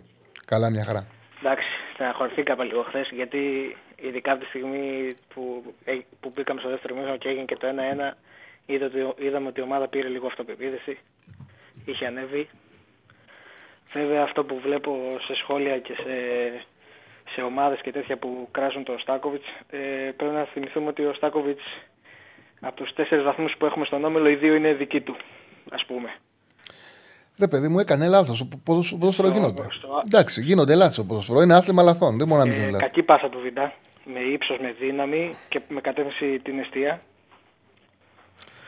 Έχει ένα Πάντως, μικρό συγγνώμη, μερίδιο. συγγνώμη, σε Ναι, ναι. κόβω. Επειδή, επειδή φίλοι του ΠΑΟΚ βλέπω σε για τον Εγκόγκ, παιδιά τα λάθη τα έχει κάνει ο Κουλιεράκης στα δύο γκολ. Ναι, οκ, παίζει πολύ καλά αυτός του Κουλιεράκη, είναι πολύ βελτιωμένος. Για τα δύο γκολ φταίει ο Κουλιεράκης, δεν φταίει ο Εγκόγκ. Συνέχισε, φίλε μου. Αυτό, ε, η πάσα του Βιντά ήταν ε, στην εστία, με ύψος. Έκανε και λάθος άνοιγμα για να δώσει. Έχει για να ευθύνη, δώσει- βέβαια. Άμα Έχει δείτε, μια μικρή- μπράβο, όπως όλες έκανε ακριβώς. διαγω- Το διαγώνιο άνοιγμά του ήταν προς την κατεύθυνση του τρεξίματος του Βιτίνια. Ναι, ναι, ακριβώς. Τον οδήγησε σε λάθος. Τον οδήγησε. Φταίει και ο Όβιντα. Και το άλλο που το λέγαμε και χθες, άμα θυμάσαι, που λέγαμε για το Χατζησαφή που βρίσκεται σε κακή κατάσταση. Φορτώσαν εκείνη την πλευρά με Κλάους, κλείναν και οι υπόλοιποι χάφ εκεί πέρα και δημιου... οι περισσότερες επιθέσεις βγήκαν στην πλάτη του Χατζησαφή. Φαίνεται ότι στερεί πολύ σε ταχύτητα, δύναμη αυτή την περίοδο, ειδικά είναι σε πολύ κακή κατάσταση. Ε, βέβαια, πιστεύω σε δύο εβδομάδες, εντάξει, δεν ξέρουμε με τις αποσύσει θα γίνει του Κατσίνοβιτ και του Γκαρσία που είναι κομβικές, αλλά δεν νομίζω ότι η ΑΕΚ εντός έδρα δεν έχει, κάποιες ελ- ε, δεν έχει ελπίδες να πάρει αποτέλεσμα στη Μαρ- με τη Μαρσέικ που είδαμε. Ε, καλό αποτέλεσμα και το άλλο για μέ, προσωπικά. της Brighton. Ναι, ναι, και εγώ πιστεύω ότι και θεωρώ ότι με την εικόνα που είχε το match η Brighton θα κερδίσει και στην Ολλανδία και, Και- αυτό είναι καλό για την ΑΕΚ να καθαρίσει τουλάχιστον να έχει έναν από κάτω. Νομίζω με ένα διπλό της Brighton ε, ε, επί τη- ο Άγιαξ στην Ολλανδία δύσκολα δεν θα μπορέσει να πάρει την τρίτη θέση η ΑΕΚ. πιστευω Ε, μετά από τα υπόλοιπα... Είναι πολύ σημαντική η επόμενη αγωνιστική. Είναι πολύ σημαντική. Να πάρει η ΑΕΚ τη Μαρσέγ, να χάσει ο Άγιαξ, να ηρεμήσουμε. Θέλουμε, θέλουμε επιστροφή Γκαρσία Γκατσίνοβιτ. Δεν ξέρω, για τον Γκαρσία δεν ακούγονται πολλά, σε πολλά νέα, δεν βγαίνουν προς τα έξω. Δεν ακούγονται, φίλε, και ε, είχε φανεί από, την, από τον τρόπο που διαχειρίστηκαν τη δεύτερη θλάση. Έγινε λάθος ο Γκαρσία. Δεν έπρεπε να τον ε, περάσουν τόσο γρήγορα. Δεν έπρεπε. Και επειδή κάνανε λάθος και το καταλάβανε και θα μείνει έξω ο Γκαρσία καιρό, δεν είπανε τίποτα. Το μόνο που είπανε, εγώ από την εμπειρία καταλαβαίνω με το, όταν, όταν βγαίνει κάτι τι πάνε να κρύψουν. Το μόνο που είπανε είναι ότι θα επιστρέψει μετά τη διακοπή. Με το που ακούς δεν λένε ότι έχει πάθει αυτή τη θλάση, είναι 4-5 εβδομάδες έξω και λένε ότι θα επιστρέψει μετά τη διακοπή. Καταλαβαίνεις, Μήπως, ε, θα πάει μακριά η μάλλον βαλίτσα. έγινε δεύτερο βαθμό, ίσως και πιο, κάτι χειρότερο. Έγινε λάθος τώρα. Είχε θλάσει. Ξέρεις ότι είναι ε, επιρρεπής στο μυϊκό του σύστημα και τον περνάς και με την Brighton γρήγορα και μετά και με τον Παναθηναϊκό; Εκεί έγινε λάθος διαχείριση. Νομίζω εκεί έπαιξε ρόλο λίγο ότι βρέθηκε σε μια ψηλοποίηση η ομάδα ε, λόγω κάποιων αποτελεσμάτων. Δεν υπήρχε βέβαια κάποιος λόγος, αλλά υπή... λόγω του Πανσεραϊκού, του Ολυμπιακού κτλ. Άμα έκανε και εκεί άλλες δύο ήττες, νομίζω θα υπήρχε λίγο γκρίνια. Γι' αυτό ίσως ε, ρίσκαραν. Ναι. Ε, μετά, κατά τα άλλα, στα υπόλοιπα μάτια στα αργά ε, έβαλε το λεπτό προς λεπτό και έβλεπα και τα δύο. Νομίζω ο Παναθηναίκος δεν άγγιζε να χάσει. Δεν- Ήταν, είχε κα- πολύ καλή εμφάνιση. Και ο Πάοκ είναι κοντά. Ήταν soft πάντως πίσω. Δεν ήταν σκληρός στην άμυνα. Νομίζω είναι γενικά πιο soft πίσω φέτος ο Παναθηναίκος. Ναι. Ε, αυτά Τσάρλι. Ε, Ικανοποιημένοι είμαστε από τις ομάδες μας. Δηλαδή τώρα, άμα το λέγαμε αυτό στον, Αύ- τον Αύγουστο ότι θα έχουμε τέσσερις ομάδες οι οποίες έχουν πιθανότητες να προχωρήσουν όλες στην επόμενη φάση, δεν νομίζω να το πιστεύανε πολύ. Συνεχίζουμε και ντέρμπι τη Δευτέρα τώρα. Και ευχαριστιόμαστε τις πέμπτες μας. Ναι, πολύ ωραίες πέμπτες. Ευχαριστούμε ποδόσφαιρο. Ευχαριστώ πολύ. Πολύ ωραίες. Ευχαριστούμε πολύ. Ευχαριστούμε πάρα πολύ. Και νομίζω ότι έκλεισε και ιδανικά με το γκολ του Πάου. Ιδανικά. Θα ήταν ε, ακόμα καλύτερα ή να έμπαινε το, γκοφ- τη σέντα του Μλαντένοβιτς ή να έκανε ένα, να βάζει και λίγο ποιότητα ο Μαντσίνη, ρε παιδί μου. Δεν μπορώ αυτό το πράγμα, με έχει κουράσει πάρα πολύ. Με έχει κουράσει ασφάνταστα. Αυτό με το Μαντσίνη και το Παλάσιος που δεν βάζουν μια κλάση στην εκτέλεσή τους και σουτάρουν παπ. Δηλαδή λες, ξε- είναι λες και είναι πώς παίζαμε τα, το kick-off παλιά, που απλά σούταρες και όπου πάει και δεν υπήρχε όπως τα εξελιγμένα πλέον παιχνίδια που έχουν τα φάλτσα και αυτά. Δεν είναι, βάλε μια ποιότητα, σημάδεψε λίγο, κάνε λίγο με ένα φαλτσάκι, βάλε σκέψου λίγο. Μη σουτάρεις με το ένσυκτο. Σουτάρουν ζήγα με τον ένσυκτο. Πάμε έτσι, παπ, και όπου πάει. Βάλε λίγο τέχνη, ρε γαμότο. Μπάλα είναι, βάλε λίγο τέχνη. Όλο το ίδιο πράγμα, παίρνουν την μπάλα, σουτάρουν. Πάμε στον επόμενο. Έλα, φίλε. Α, Τσάρλι, ο Κώστας ο Λαμιώτης είμαι, τι κάνεις; Έλα, Κώστα. Α, θα μου επιτρέψεις να σε κολακέψω για μια ακόμα φορά; Σε ευχαριστώ πριν την κολακία. Να πω, φίλε, φίλε Βάγκο Τζέραρτ, ξεκίνησα έτσι που μας έστειλε η Πάο Κάρα τα ταμείο. Έτσι ξεκίνησα, είπα, πώς δεν είπα. Πάμε, κολάκευσέ με τώρα. Ναι, ότι ξέρεις από ποδόσφαιρο. Είσαι από τους λίγους δημοσιογράφους, αν θεωρείς τον εαυτό σου δημοσιογράφο, γιατί κάποτε δεν τον θεωρούσες, που μιλούσαμε παλιότερα, αλλά που ξέρεις από ποδόσφαιρο. Γι' αυτό χαίρομαι όταν μιλάω μαζί σου. Όχι, δεν έχω πει ποτέ. δεν με- Εντάξει, έχει, αυτή η δουλειά έχει πάρα πολλά είδη. Εγώ αυτό που κάνω, θεωρώ ότι σαν δημοσιογράφος πληρώνομαι, αναλυτής. Είμαι πλέον με τα χρόνια και ρεπορτάζ κάνω, τα πάντα κάνω. Δεν είναι. Ακούσαμε σε άλλο σταθμό. Τώρα οι τίτλοι δεν παίζουν ρόλο. Ε, Αν- Συνεφορία πάντως δημοσιογράφος. Ναι, αν- ναι, ναι. Α, Μιλούσαμε κάποτε πάντως και το θυμάμαι ότι ε, δεν το θεωρούσε αυτός ο δημοσιογράφο, αλλά π- φεύγουμε. Ενώ ο Θέμης ήταν κάποτε που κάνατε μαζί. Τέλος πάντων. Λοιπόν, Δεν το θυμάμαι. να φύγω και να κάνω δύο τοποθετήσεις. Μοιάζουν πάρα πολύ μεταξύ τους, ο Παναθηναϊκός και η Λαμία η φετινή. Και θα ήθελα τη γνώμη σου όταν κλείσουμε για να μην καταχράζουμε τον χρόνο των άλλων ακροατών στη γραμμή. Λοιπόν, να πω πρώτα για τον Παναθηναϊκό. Έχει αλλάξει ο Παναθηναϊκός ε, εμφάνιση, DNA από πέρυσι που δεν έχει ποιοτικούς παίκτες και αναγκαζόμασταν εντός εισαγωγικών να παίζουμε πολύ κλειστά και να μην τρώμε γκολ και φτάσαμε κάποια στιγμή φέτος σε τρία πάρα πολύ σημαντικά παιχνίδια να έχεις φάει δύο γκολ από την ΑΕΚ, δύο γκολ από τον Μπάουκ, δύο γκολ από τη Ρεν και όλα αυτά μέσα στη λεωφόρο. Δεν είναι ο πρίσινος Παναθηναϊκός. Βέβαια θα μου πεις ότι έχουμε πια ποιοτικούς παίκτες και δεν μπορούμε να παίζουμε με τρία αμυντικά χαφ, κουρμπέλι, τσέριν και πέρε. Και έχουμε ποιότητα στο κέντρο. Ναι, κοίταξε όμως. Εγώ εκεί λίγο με ενοχλεί με τον Γιωβάνοβιτ. Με ενοχλεί. Έπαιξε ωραία μπαλά ο κόσμος το χάρηκε. Αλλά πρέπει να είσαι και λίγο ρε παιδί μου κοινικός. Μπράβο. Δηλαδή, δηλαδή έχεις, όταν έχεις πάρει το Βιλένα, μπορεί να κάνεις και με σύστημα με τρία χαφ και να συνδυάζεις και δημιουργία και να είσαι αποτελεσματικός, να μην έχουν και τόσο χώρο οι αντίπαλοι. Δηλαδή, μπορεί να παίξει ο Παναναναϊκό με, με Αράο, Υπέρεθ, Τσέριν και Βιλένα και τριάδα μπροστά έναν εκ των Ματσίνη Παλάσιος, Τζούρισιτς και Ιωαννίδη. Και ωραία μπάλα θα παίξει και δεμένος θα είναι και χώρους δεν θα έχουν οι αντίπαλοι. Είναι το ίδιο που λέγαμε με τον Ολυμπιακό με τη Φράιμπουργκ. Εμένα μου θυμίζει πάρα πολύ η ήττα που έκανε χτες ο Παναθανικό με την ήττα που έκανε ο Ολυμπιακός με τη Φράιμπουργκ.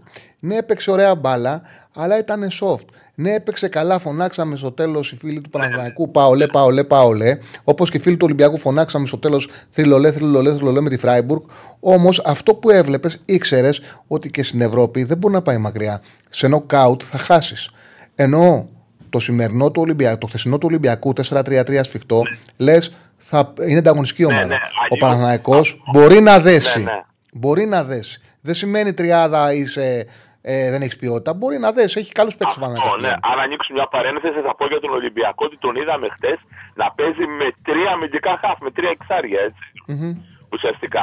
Αυτό που κάναμε εμείς πέρυσι. Λοιπόν, να συνεχίσω λίγο και να πω λοιπόν ότι δεν ξέρω αν θα τηρήσω την υπόσχεσή μου που έχω πει σε πολλούς φίλους μου ότι δεν θα ξανασχολιάσω.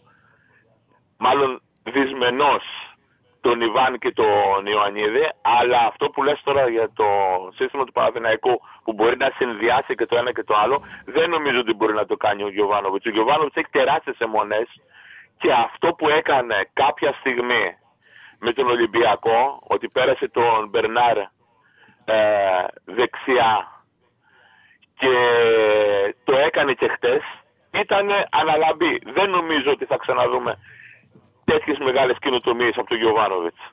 Τώρα, αντίστοιχα θέλω να πω επίσης ότι και η Λαμία με τον Λεωνίδα του Βόκολο, η οποία ήταν μια πάρα πολύ σκληρή ομάδα, φάνηκε φέτος που έχει ποιότητα, ειδικά μεσοεπιθετικά, να μην είναι πια η σκληρή ομάδα που ήταν, να δέχεται γκολ αλλά και να βάζει γκολ. Δηλαδή και ο Παναθηναϊκός και η Λαμία φαίνεται αυτή τη στιγμή ότι έχουν διαλέξει για διαφορετικούς λόγους ο καθένας. Ναι, να μην κάθονται πίσω ουσιαστικά και να παίζουν μπάλα. Βέβαια η Λαμία σε μικρότερο βαθμό, γιατί είδαμε και με Πανετελικό και με Γιάννενα να παίζει πάρα πολύ καλά τη μετάβαση, και εγώ θέλω να λέω ελληνικές λέξεις, το transition δεν μου αρέσει, η μετάβαση από την άμυνα στην επίθεση να γίνεται πολύ γρήγορα και να φαίνεται η ομάδα ως, αντε, ως στην αντιπίθεση θα έλεγα ότι βγάζει ποιότητα. Βέβαια αυτό δεν μπορεί να γίνεται πάντα με όλους τους αντιπάλους. Δηλαδή εγώ περιμένω και θα φύγω από τη Λαμία και θα ξαναπάω στον Παναθηναϊκό. Περιμένω μέσα στη Γαλλία, γιατί δεν νομίζω θα είναι κριτήριο του επιθέμου του Παναθηναϊκού την Κυριακή, μέσα στη Γαλλία να παίξει ο Παναθηναϊκός λίγο διαφορετικά. Όχι τόσο, όχι τόσο αφελέστατα θα πω. Γιατί χτες φάγαμε δύο γκολ αφελέστατα, δηλαδή γελία γκολ στο κέντρο της άμυνας να μας χτυπάνε. Εννοείται εκεί πέρα που συγκλίνει και ο, ο Βαγιανίδης, συγκλίνει και ο Κότσερας όποτε παίζει, συγκλίνουν και τα, και τα μπακ, συγκλίνουν και τα χαφ και ο Αράο είναι ε, αμυντικογενής παίκτης κλπ. Και, και μπορεί να γίνει center back. Δεν είναι δυνατόν να τρως από το κέντρο της άμυνας τέτοια γκολ. Και δεν είναι η πρώτη φορά που τα τρώμε από το κέντρο της άμυνας. Τι να πω. Πάντως, ε, για να κλείσω και να μην σου καθυστερώ το χρόνο, ε, θέλω να, μάλλον να, να σχολιάσεις και εσύ λίγο αυτά που είπα και να πω ότι σε γενικές γραμμές δεν βλέπω να παίρνουμε πρωτάθλημα ούτε φέτος, δυστυχώς. Είναι ακόμα νωρίς. Δεν ξέρεις, είναι πάρα πολύ νωρίς. Ο Παναθηναϊκός έχει βάθος, έχει καλύτερη ποιότητα σε πάρα πολλές θέσεις. Παίζει ένα ποδόσφαιρο το οποίο είναι δημιουργικό και πάει σε τελικές. Κάποια πράγματα του λείπουν. Νομίζω ότι όμως και οι τρεις ομάδες που θα διεκδικήσουν μαζί με τον Παναγικό τον τίτλο, δηλαδή και οι τέσσερις ομάδες, έχουν και πλεονεκτήματα και αδυναμίες. Δεν έχουμε καμία ομάδα που να είναι τέλεια, δεν έχουμε καμία ομάδα η οποία τη βλέπεις και λες είναι κακιά ομάδα. Καμία. Οπότε δε, για μένα δεν μπορώ να το πω με βεβαιότητα κάτι τέτοιο. Δεν μπορώ να το πω με Εγώ, βεβαιότητα. εγώ το λέω με βεβαιότητα και, το, και πονάω που το λέω. Ξέρεις γιατί το λέω. Γιατί δεν ξέρω ως πού θα πάει η- η Ευρώπη για, τη, για τον Παναθηναϊκό. Αν και αν ήθελε τη γνώμη μου, ο Παναθηναϊκός πρέπει να έρθει ή πρώτος ή τρίτος, όχι δεύτερος. Έτσι. Εμένα θα μου άρεσε πάρα πολύ να συνεχίσει το Conference League να έρθει τρίτος, γιατί εντός εισαγωγικών τώρα καφενιά δεν υπάρχουν βέβαια, αλλά θα βρει πιο εύκολες ομάδες, όπως βρήκε ο Πάο Κοίταξε, δύο Κώστα. χρόνια και θα πάει ω 8 θα πάει τουλάχιστον με την ομάδα που Ναι. έχει αυτή τη στιγμή άνετα. Κα... Καταλαβαίνω τι λε. Ολοκληρώσω, λεπτό, Αλλά να σου ολοκληρώσω. Και δεν ξέρω αν αυτή η, η πορεία στο, στην Ευρώπη, αν την κάνουμε φέτος, ναι, μεν εξυπηρετεί το DNA του Παναθηναϊκού που τον είδαμε μετά από χρόνια πάλι στο Ολυμπιακό στάδιο να μαζεύει 120.000 κόσμο, αλλά δεν νομίζω ότι ο Παναθηναϊκός αυτός του Γιουβάνοβιτς ξέρει πώς να διαχειριστεί δύο καρπούδια στην ίδια μασχάλη. Γι' αυτό το λέω. Λοιπόν, εντάξει, πάνω σε αυτά που είπες τώρα για το, για το εισιτήριο, το έχω πει πάρα πολλές φορές. Δεν μπορεί να μπει σε καμία ομάδα, γιατί αυτή τη συζήτηση υπάρχει και για την ΑΕΚ και για τον Παναγικό και για τον Ολυμπιακό. Δεν μπορεί να μπει σε καμία ομάδα μέσα εσωτερικά να μπει κουβέντα ότι καλύτερα να βγείτε τρίτη παρά δεύτερη. Αυτό καταλαβαίνω ότι δεν δεν γίνεται. Η κάθε ομάδα διεκδικεί, έτσι πρέπει να γίνεται και να βελτιώνεσαι το καλύτερο που μπορεί. Το Europa League είναι τιμή να βρίσκεσαι. Από εκεί και πέρα, άμα βγει, όταν θα βγει τρίτη, αν θα βγει τρίτη μια ομάδα, μπορεί τότε να πει καλύτερα, έχουν περισσότερες πιθανότητες. Είναι πώς λέγαμε για το Champions League, τι συζητάγαμε, τι είπαμε όταν τελείωσε η διαδικασία, δεν το είχα πει πριν. Όταν τελείωσε η διαδικασία, τότε είπα ότι κοιτάξτε να δείτε, καλύτερα, οι ομάδες μας δεν ήταν για Champions League. Δεν ήταν έτοιμες. Αυτή τη στιγμή οι ομάδες μας είναι για το Europe. Άρα, Άμα σε- άρα, άρα συμφωνείς μαζί μου ότι αν ο Παναθηναϊκός ή ή η ΑΕΚ, εγώ θα μιλήσω, θα μιλήσω μόνο για τον Παναθηναϊκό, αφήστε τον Ολυμπιακό και την ΑΕΚ. Αν βρει μία Μίλαν από το Champions League που θα, είναι στην, α, ε, θα έρθει από την τρίτη θέση, έστω και μια Λάτσιο, έτσι, δεν μπορεί να τη διαχειριστεί. Δεν μπορεί να, θα αποκλειστούμε αμέσως. θα δώσει τη μάχη του, αλλά σε κάθε περίπτωση οι ομάδες θα μας προσπαθήσουν να διεκδικήσουν όσου βαθμού μπορούν και από εκεί και πέρα θα δούμε πού θα τις φέρουν. Σωστά. Τώρα για το, υπό- για, το, για, το, για το άλλο θέμα που είπες ότι αν μπορεί να διαχειριστεί Ευρώπη και πρωτάθλημα εμένα η άποψή μου είναι ότι μέχρι τον ε, Φεβρουάριο είναι εύκο- μέχρι, να, ε, μέχρι, μέχρι τους ομίλους είναι εύκολα διαχειρίσιμη αυτή η Μέχρι διαδικασία Δεκέμβριο, μέχρι Για- Δεκέμβριο, αρχές ναι, γιατί στο κάτω-κάτω και μια-δύο γκέλες να γίνουν δεν έγινε τίποτα. Πράγματι, άμα πας μακριά, πολύ μακριά, θα είναι πρόβλημα. Δηλαδή, γιατί ε, οι αγώνες είναι δύσκολοι, είναι ανταγωνιστικοί. Κρίνεται το πρωτάθλημα στα playoff. Δεν είναι εύκολο να πας μακριά και στην Ευρώπη. Όμως, για να φτάνουμε σε αυτή τη συζήτηση, θα πρέπει να έχεις προχωρήσει στους 8. Αν είναι να προχωρήσεις στους 8, ας χαθεί το πρωτάθλημα. Είτε είσαι Ολυμπιακός, είτε ΑΕΚ, είτε Παναθηναϊκός, είτε ΠΑΟΚ, δεν πειράζει κανέναν. Είναι πιο σημαντικό να, Θα σε διορθώσω. να πας μακριά στην Ευρώπη. Θα σε διορθώσω αν είναι να προχωρήσεις στους τέσσερις. Είναι καλό να χαθεί το πρωτάθλημα. Έτσι. Πάντως ε, αρχίζει να Και πέφτει. στου 8 να προχωρήσεις. Μέχρι πέρσι ο Παναθηναϊκός είχε να παίξει 6 χρόνια στην Σωστό, Ευρώπη. σωστό, σωστό. Και θα σου πω και κάτι. Και θα σου πω και κάτι. Το γκολ που βάλε ο, ο, ο Πάουκ χτες με πέναλτι δεν υπάρχει Πάουκ στο 93. Δεν υπάρχει Πάουκ που σε 7 χρόνια, 8-10 να το ρωτήσεις που ήταν και που το παραδέχτηκε και που το πανηγύρισε και να μην το θυμάται. Ναι. Μια νίκη στο πρωτάθλημα, ακόμα και σε ντέρμπι που μπορεί να ζώσει τον τίτλο, το πιο πιθανό είναι να το ξεχάσει. Σε 10 χρόνια ο Παουτζής που κέρδισε στην Αμπερντίν, δεν θα σου πω μια μεγάλη νίκη. Στην Αμπερντίν 2-1 στο 93 με ανατροπή όμως από το 70 και μετά. Θυμάται που τότε το μάτς. Αυτές οι βραδικές μας Και παίρνουν. στο Ελσίνκι το ίδιο έκανα. Να, να κλείσω λίγο με μια παρατήρηση. Κλείσε. Δεν, δεν, δεν ε, κυριολεκτός σε αυτό που θα πω, αλλά χτες φαίνεται γε- και έχει άμεση σχέση με αυτό που είπα πριν. Φαίνεται να πέφτει λίγο ο μύθος του ότι ο Παναθηναϊκός έχει πια και πάγκο και έχει και εισάκριου παίκτες. Χτες όταν μπήκαν οι- ο Αϊτόρ, όταν μπήκε ο Σπόραρ, Α, δεν είδαμε κάτι καλύτερο, είδαμε κάτι χειρότερο. Δηλαδή, αν υποθέσουμε ότι αυτοί είναι οι παίκτες του Παναθηναϊκού, οι πρώην βασικοί πέρυσι και σ- θα, θα, θα παίζουν φέτος αλλαγή του Παναθηναϊκού, θα μπορεί να κρατήσει δύο καρπούζια στην ίδια μασχάλη με αυτούς τους παίκτες. Ένα, ε- Ο ένα- μύθος, ως ο μύθος που εναλλακτική λύση. έπεσε. Δεν Ο νομίζω- μύθος που συγγνώμη, έπεσε. συγγνώμη, λίγο μια- μισό λεπτό. Δεν νομίζω. Ξέρω μόνο τι πες να πεις. Εντάξει, τα Ναι, πες. δεν νομίζω Ξέρω τι ότι πες να πεις. πρέπει Καταλαβαίνω όλο τι εννοεί. Ο μύθος που, έπε, ο μύθος που έπεσε είναι αυτό το οποίο λένε πάρα πολύ. Ότι το 4-4-2 βάλε δεύτερο επιθετικό, το λέει και εσύ. Γιατί δεν βάζεις δεύτερο Βέβαια. επιθετικό, θα γίνει πιο επιθετικός. Εγώ το λέω πάντα ότι δεν αρκεί να βάλεις δεύτερο επιθετικό. Συνήθως να βάζεις δεύτερο επιθετικό, χάνεις σε δημιουργία. Για να έχει νόημα να βάζεις δεύτερο επιθετικό, πρέπει να ξέρεις ότι ο αντίπαλο σου είναι ήδη μες στην περιοχή. Τότε έχει νόημα. Ειδικά όταν βάζεις δεύτερο επιθετικό και ο δεύτερος επιθετικός δεν, μπορούσε να, σου- δεν μπορεί να σου κρατήσει την μπάλα ψηλά, όπως δεν μπορεί ο Σπόρα να σου κρατήσει την μπάλα ψηλά. Χάνεις κατοχή και είναι πιο εύκολο για τον αντίπαλο να σου κάνει φάσεις γιατί έχεις, και- έχει και λι- ένα λιγότερο αντίπαλο όταν χτίζει τη δική του επίθεση να αντιμετωπίσει. Ε, το πρόβλημα στον Παναθηναϊκό ήταν ότι βγήκε ο Τζούρισι. Ο Τζούρισι δεν Μπράβο, έπρεπε να μπράβο, βγει. αυτό είπα. Ο Τζούρισι ήταν ανάμεσα στις γραμμές και έδινε τις πάσει δεξιά και αριστερά. Δεν έπρεπε να βγει με τίποτα. Ήταν λάθος που βγήκε ο Τζούρισι και μπήκε ο Σπόραρ. Μεγάλο λάθος. Εγώ θα διαφωνήσω λίγο μαζί σου και θα συμφωνήσω ε, συγχρόνως λέγοντας αυτό το οποίο ήθελες να πεις ότι ναι, να παίξεις με δυο σεντερφόρ, αλλά να μην βγει ο Τζούρισιτ. Δηλαδή να υπάρχει κάποιος να, να, να του ταΐσει. Όχι, όχι. Εγώ αυτό το οποίο λέω είναι ότι δεν είναι απαραί- απαραίτητο το ότι να θα βάλεις δεύτερο επιθετικό θα κλείσεις τον αντίπαλο. Θέλει να υπάρχουν συγκεκριμένα, συγκεκριμένες συνθήκες. Πρέπει να είσαι ανώτερος σε αυτό το σημείο από τον αντίπαλό σου και να, έχεις, να το έχεις δημιουργήσει πριν. Δεν είναι εύκολο να συμβεί αυτό.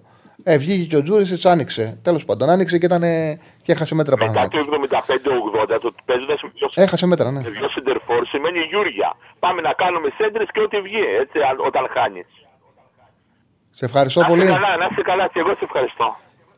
Για αυτό το παιχνίδι πάντως το δεύτερο, τον, τους δεύτερου φορ, δηλαδή ιδανικός είναι ο Γιάννα Αυτός είναι φορ που τον θες όταν κυνηγάς τον γκολ και είσαι, όταν κυνηγάς τον γκολ, μπάλα είναι, θα σηκώσει και την μπάλα, θα τη σηκώσει και ψηλά.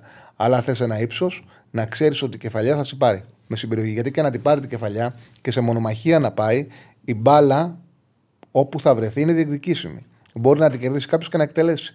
Όμως χρειάζεσαι ύψος να βάζεις αστεροφόρο. Το να χάνεις σε δημιουργία και να μην βάζεις και να ο φόρ που βάλεις να μην μπορεί να σου κερδίσει μονομαχία ούτε στον αέρα είναι πρόβλημα. Δεν πήρε τίποτα από τον Σπόραρ ε, χτες όταν μπήκε σαν δεστροφόρ. Τίποτα. Πάμε στον επόμενο. Χαίρετε. Χαίρετε. Έλα, Τσάλι. Καλησπέρα. Καλησπέρα, φίλε. Για πες το Πολ. Κάτσε να μας πει το Πολ ο Στέφανος που έχει βάλει. Ε, το πόλ είναι πολύ απλό. Ε, ρωτάμε να μάθουμε αν άξιζε κάτι περισσότερο ο Παναθηναϊκός στο χθεσινό αγώνα εναντίον της ΡΕΔ. Για πες μας εσύ φίλε που μιλάς. Ε, γεια σου, Στέφανε Πεχτάρα, καταρχάς. Κώστας από Θεσσαλονίκη. Γεια σου ρε μάγκα. Α, ο Παουτζή είναι. Ο Κώστας. Ευχαριστώ, Τσάλι. Και εγώ Έλα. στο- ε, δεν έχω δει. Είναι το μόνο μάτς που δεν είδα. Έγινα λεκές χθες. ε, Είδα τα δύο μάτς που έλεγα. Είδα και μετά και τον Πάκ. Τον Παναθηναϊκό δεν είδα. Είδα τις, ε, Μμμ. Τις φάσεις. Πιστεύω ότι άξιζε ισοπαλία και έκατσε σε κακή σε εισαγωγικά μέρα ο Ιωαννίδης στο τελείωμά του. Γιατί κατά τα άλλα ήταν εκπληκτικός. Αλλά δεν, είχε, δεν ήταν καλή του μέρα στο τελείωμα. Γιατί άμα, είχε, άμα ήταν η μέρα του στο τελείωμα της φάσης θα μπορούσε να είχε βάλει και δύο και τρία γκολ ο Ιωαννίδης. Γιατί τις φάσεις τις είχε. Βρέθηκε στη θέση.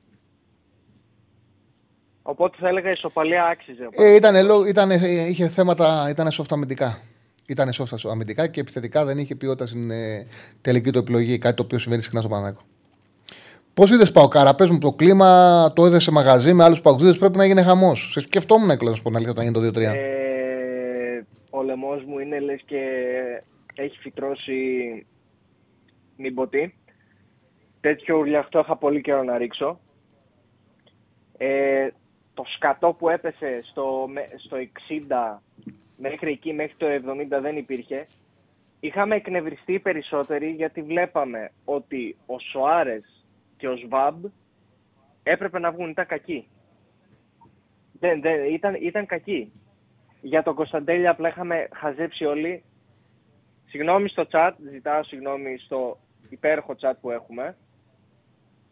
Θα το πω, δεν γίνεται να μην παίζει στην εθνική ο Κωνσταντέλιας και ο Φορτούνης. Δεν γίνεται. Δεν γίνεται. Δεν γίνεται να είναι μέσα στην αποστολή ο Χατζηγιοβάνης και να μην είναι αυτοί οι δύο. Δεν γίνεται.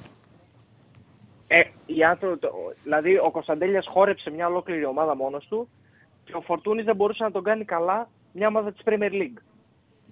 Δεν γίνεται. Στον Πάοκ, επιστρέφω. Ε, εγώ έβλεπα ότι έπρεπε να μπει ο Δεσπότοβ στο, στο κομμάτι φόρ όποιος και να μπαινε δεν μου λέει κάτι. Απλά είπα και στο Στέφανο άμα μπορούσε να κάνει ένα hit pop για τον, ε, για τον Μπράντο Τόμας γιατί ήθελα να δω ήθελα να δω Έκανε πού- θέμα, ναι. Έκανα, τα δείχνω, ναι. Για να το δω, περίεργα. επειδή κλείστηκε πάρα πολύ, γιατί μιλάμε για δύο ζώνες άμυνας, ταμπούρι, ε, σπαρτιάτες, αού, να μην περάσει τίποτα, φαίνεται και από το χίτμα πόσο έξω από την περιοχή, πόσο γύρω από την περιοχή και γύρω έπρεπε να παίξει ο Μπράντον Τόμας αναγκαστικά. Γιατί δεν μπορουσε να μπει σαν φορ μέσα. Οπότε ουσιαστικά όλη η δουλειά έπεσε στον Κωνσταντέλια, ο οποίος ήταν εκπληκτικός και με το που μπαίνει ο Ντεσπότο στην πρώτη του επαφή βάζει γκολ. Αυτοί τους κόπηκαν τα πόδια φάνηκε γιατί ήταν, η Αμπερντίν ήταν σαν τη Χάρτς. Ευθεία ε, σέντρες, ψηλά, καμιά δεύτερη μπάλα, κα, κανένα λάθος άμα κάνουν και ο Θεός μαζί μας. Γιατί δεν δημιούργησαν κάτι, από λάθη μπήκαν και τα δύο γκολ. Κωνσταντέλιας εκπληκτικός, ε, ο Σντόεφ ήταν πολύ καλή ε, και αυτή η πολύ καλή αλλαγή γιατί μπήκε ανάμεσα στις γραμμές, μπορούσε να κουβαλήσει λίγο παραπάνω μπάλα. Ήταν πολύ σημαντική η αλλαγή ο Σντόεφ. Βοήθησε πάρα πολύ. Χείρισε και πολύ έξυπνο το πάτημα. Ναι, και Πολύ πήρε, έξυπνα. και, πήρε και το πέναλτι. Ο Σβάμπ, ενώ εγώ έλεγα ότι πρέπει να βγει γιατί δεν ήταν καλός, ειδικά όταν έβγαλε το τσιγκάρα, πάλι αναρωτιόμουν γιατί. Τώρα μπορώ να καταλάβω γιατί ήθελε την ποιοτική σέντρα. Ήθελε κάποιον που θα του κάνει ένα ποιοτικό γέμισμα. Εντάξει, αφού έχανε, ε, ήθελε παίκτες που θα μπορούσαν να απειλήσουν και θα γεμίσουν και την περιοχή και πάτημα θα του δώσουν από το κέντρο. Το χρειάζονταν τον Σφαπ. Και όπως λες και μια σέντρα και μια πάσα. Και το πέναλτι. Είχε, λογι- αφού έχανε 2-0, είχε λογική που βγάλει το τσιγκάρα. Ναι. Μα όχι, και έτσι κι αλλιώς. Αυτοί όσο πήγαινε η ώρα θα κλεινόντουσαν, ό,τι και αν γίνει. Δεν μπορούσαν να κάνουν κάτι άλλο. Δεν είχαν την ποιότητα να κάνουν κάτι άλλο. Ε, κόντεψα να σπάσουμε το μαγαζί όταν έδωσε το πέναλτι. Ωραία ήταν. Ε, αυτά. Αυτά. Ε, πολύ μεγάλο διπλό. Δηλαδή το χάρηκα πάρα πολύ. Τέτοιο πράγμα είχα να ζήσω από τότε που ήταν με την ε, Σπάρτα, Σπάρτακ Μόσχας νομίζω που ήταν 2-0 και πριν ε, γίνει το ημίχρονο ήταν 3-2. Ήμουνα τότε μέσα στο γήπεδο στην 7, κόντεψα να φτάσω στην 4. Πολύ ωραία. Ένα μικρό σχόλιο. Και έχουν πολύ μεγάλο ενδιαφέρον τώρα. Έχει πολύ μεγάλο ενδιαφέρον τον τρέπει με την ΑΕΚ. Και ειδικά για τον ΠΑΟΚ πολύ μεγάλο ενδιαφέρον. Γιατί η ΑΕΚ είναι η ομάδα που τον βασάνισε πέρυσι περισσότερο από οποιαδήποτε άλλη. Αν άλλαξε κάτι ο Αλμέιδα, είναι την μοίρα, την τύχη των ΑΕΚ ΠΑΟΚ. Που ο ΠΑΟΚ τα τελευταία χρόνια τον είχε, την είχε για πλάκα την ΑΕΚ και πέρσι του έκανε ρεκόρ 3-0-1, 4-0-1 του έκανε ρεκόρ με το τελικό κυπέλο. Ναι, ισχύει 100%. Πήρε. Ναι. Εγώ αυτό που θέλω να δω πολύ είναι πώς θα, τι θα κάνει και η ΑΕΚ γιατί της λείπουν πάρα πολλοί κομβικοί παίκτες και φάνηκε πάρα πολύ και μέσα στη Μαρσέη.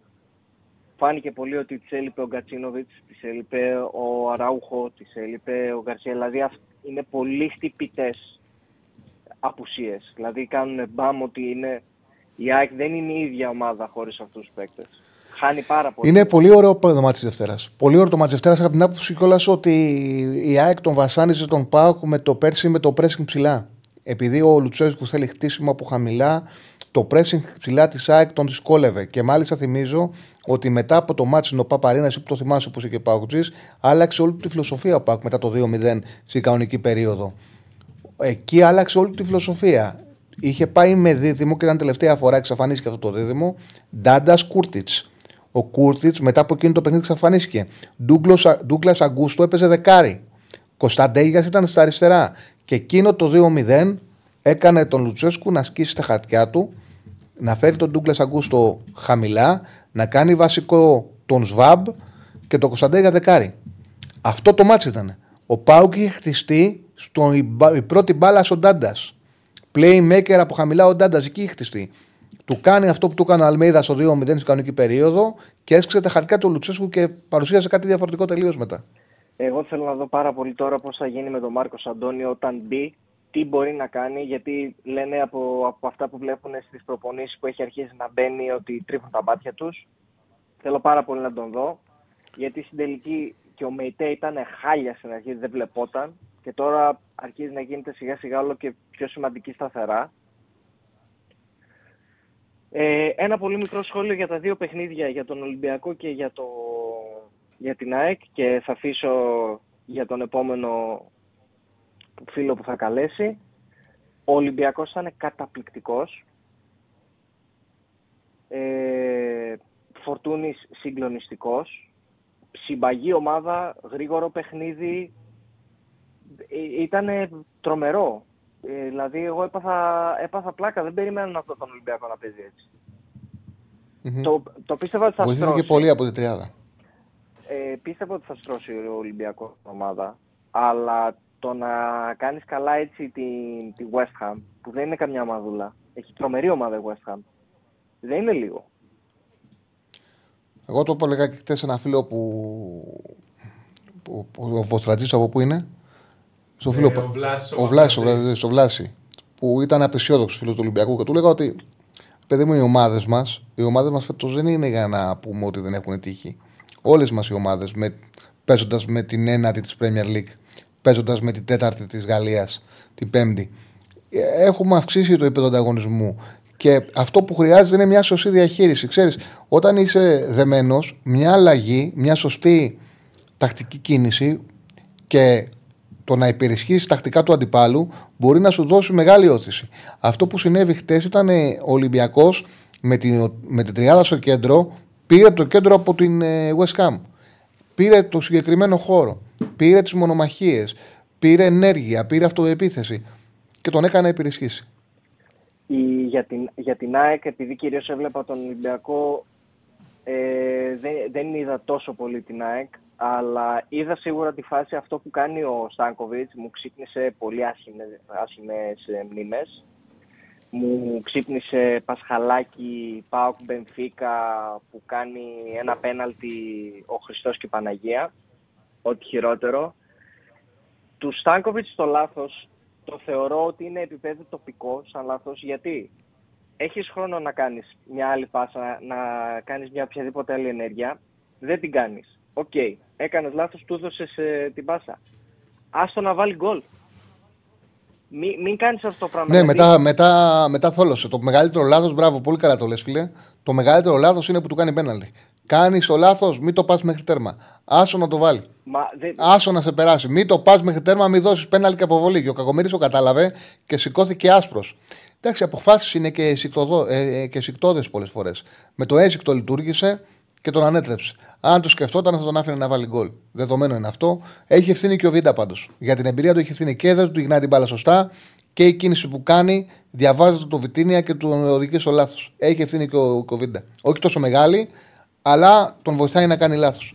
Σε ευχαριστώ, Κώστα, ευχαριστώ πάρα πολύ. Να είσαι καλά, Τσάρλι. Γεια σου, Στέφανε, και κάντε όλοι like τώρα. Όλοι. Κάντε όλοι like. Πού είμαστε στα like, Αυτή τη στιγμή έχουμε 264 like. Είναι πολύ λίγα σε σχέση με τον κόσμο που βλέπει. Πάμε να κάνουμε like, πάμε να στηρίξουμε την εκπομπή. Αν κάνετε like, σκεφτείτε ότι αποβάλλετε την τοξικότητα από το ελληνικό ποδόσφαιρο.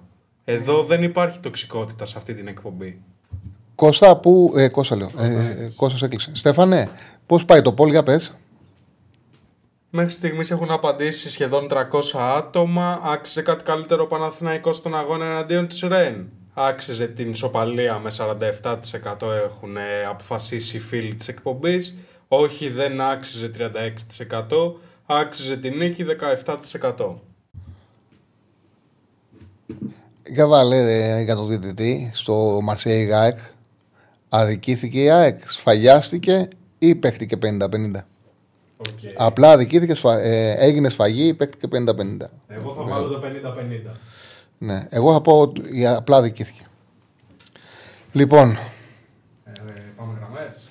πάμε γραμμές, πάμε γραμμές. Οι φετινές, πάντως για τις μεταγραφές του Πανανακού δεν είναι κακές οι μεταγραφές του Πανανακού. Κοιτάξτε, δεν είναι ένα καλοκαίρι που μπορεί να πει κάποιος οι μεταγραφές αποτύχανε.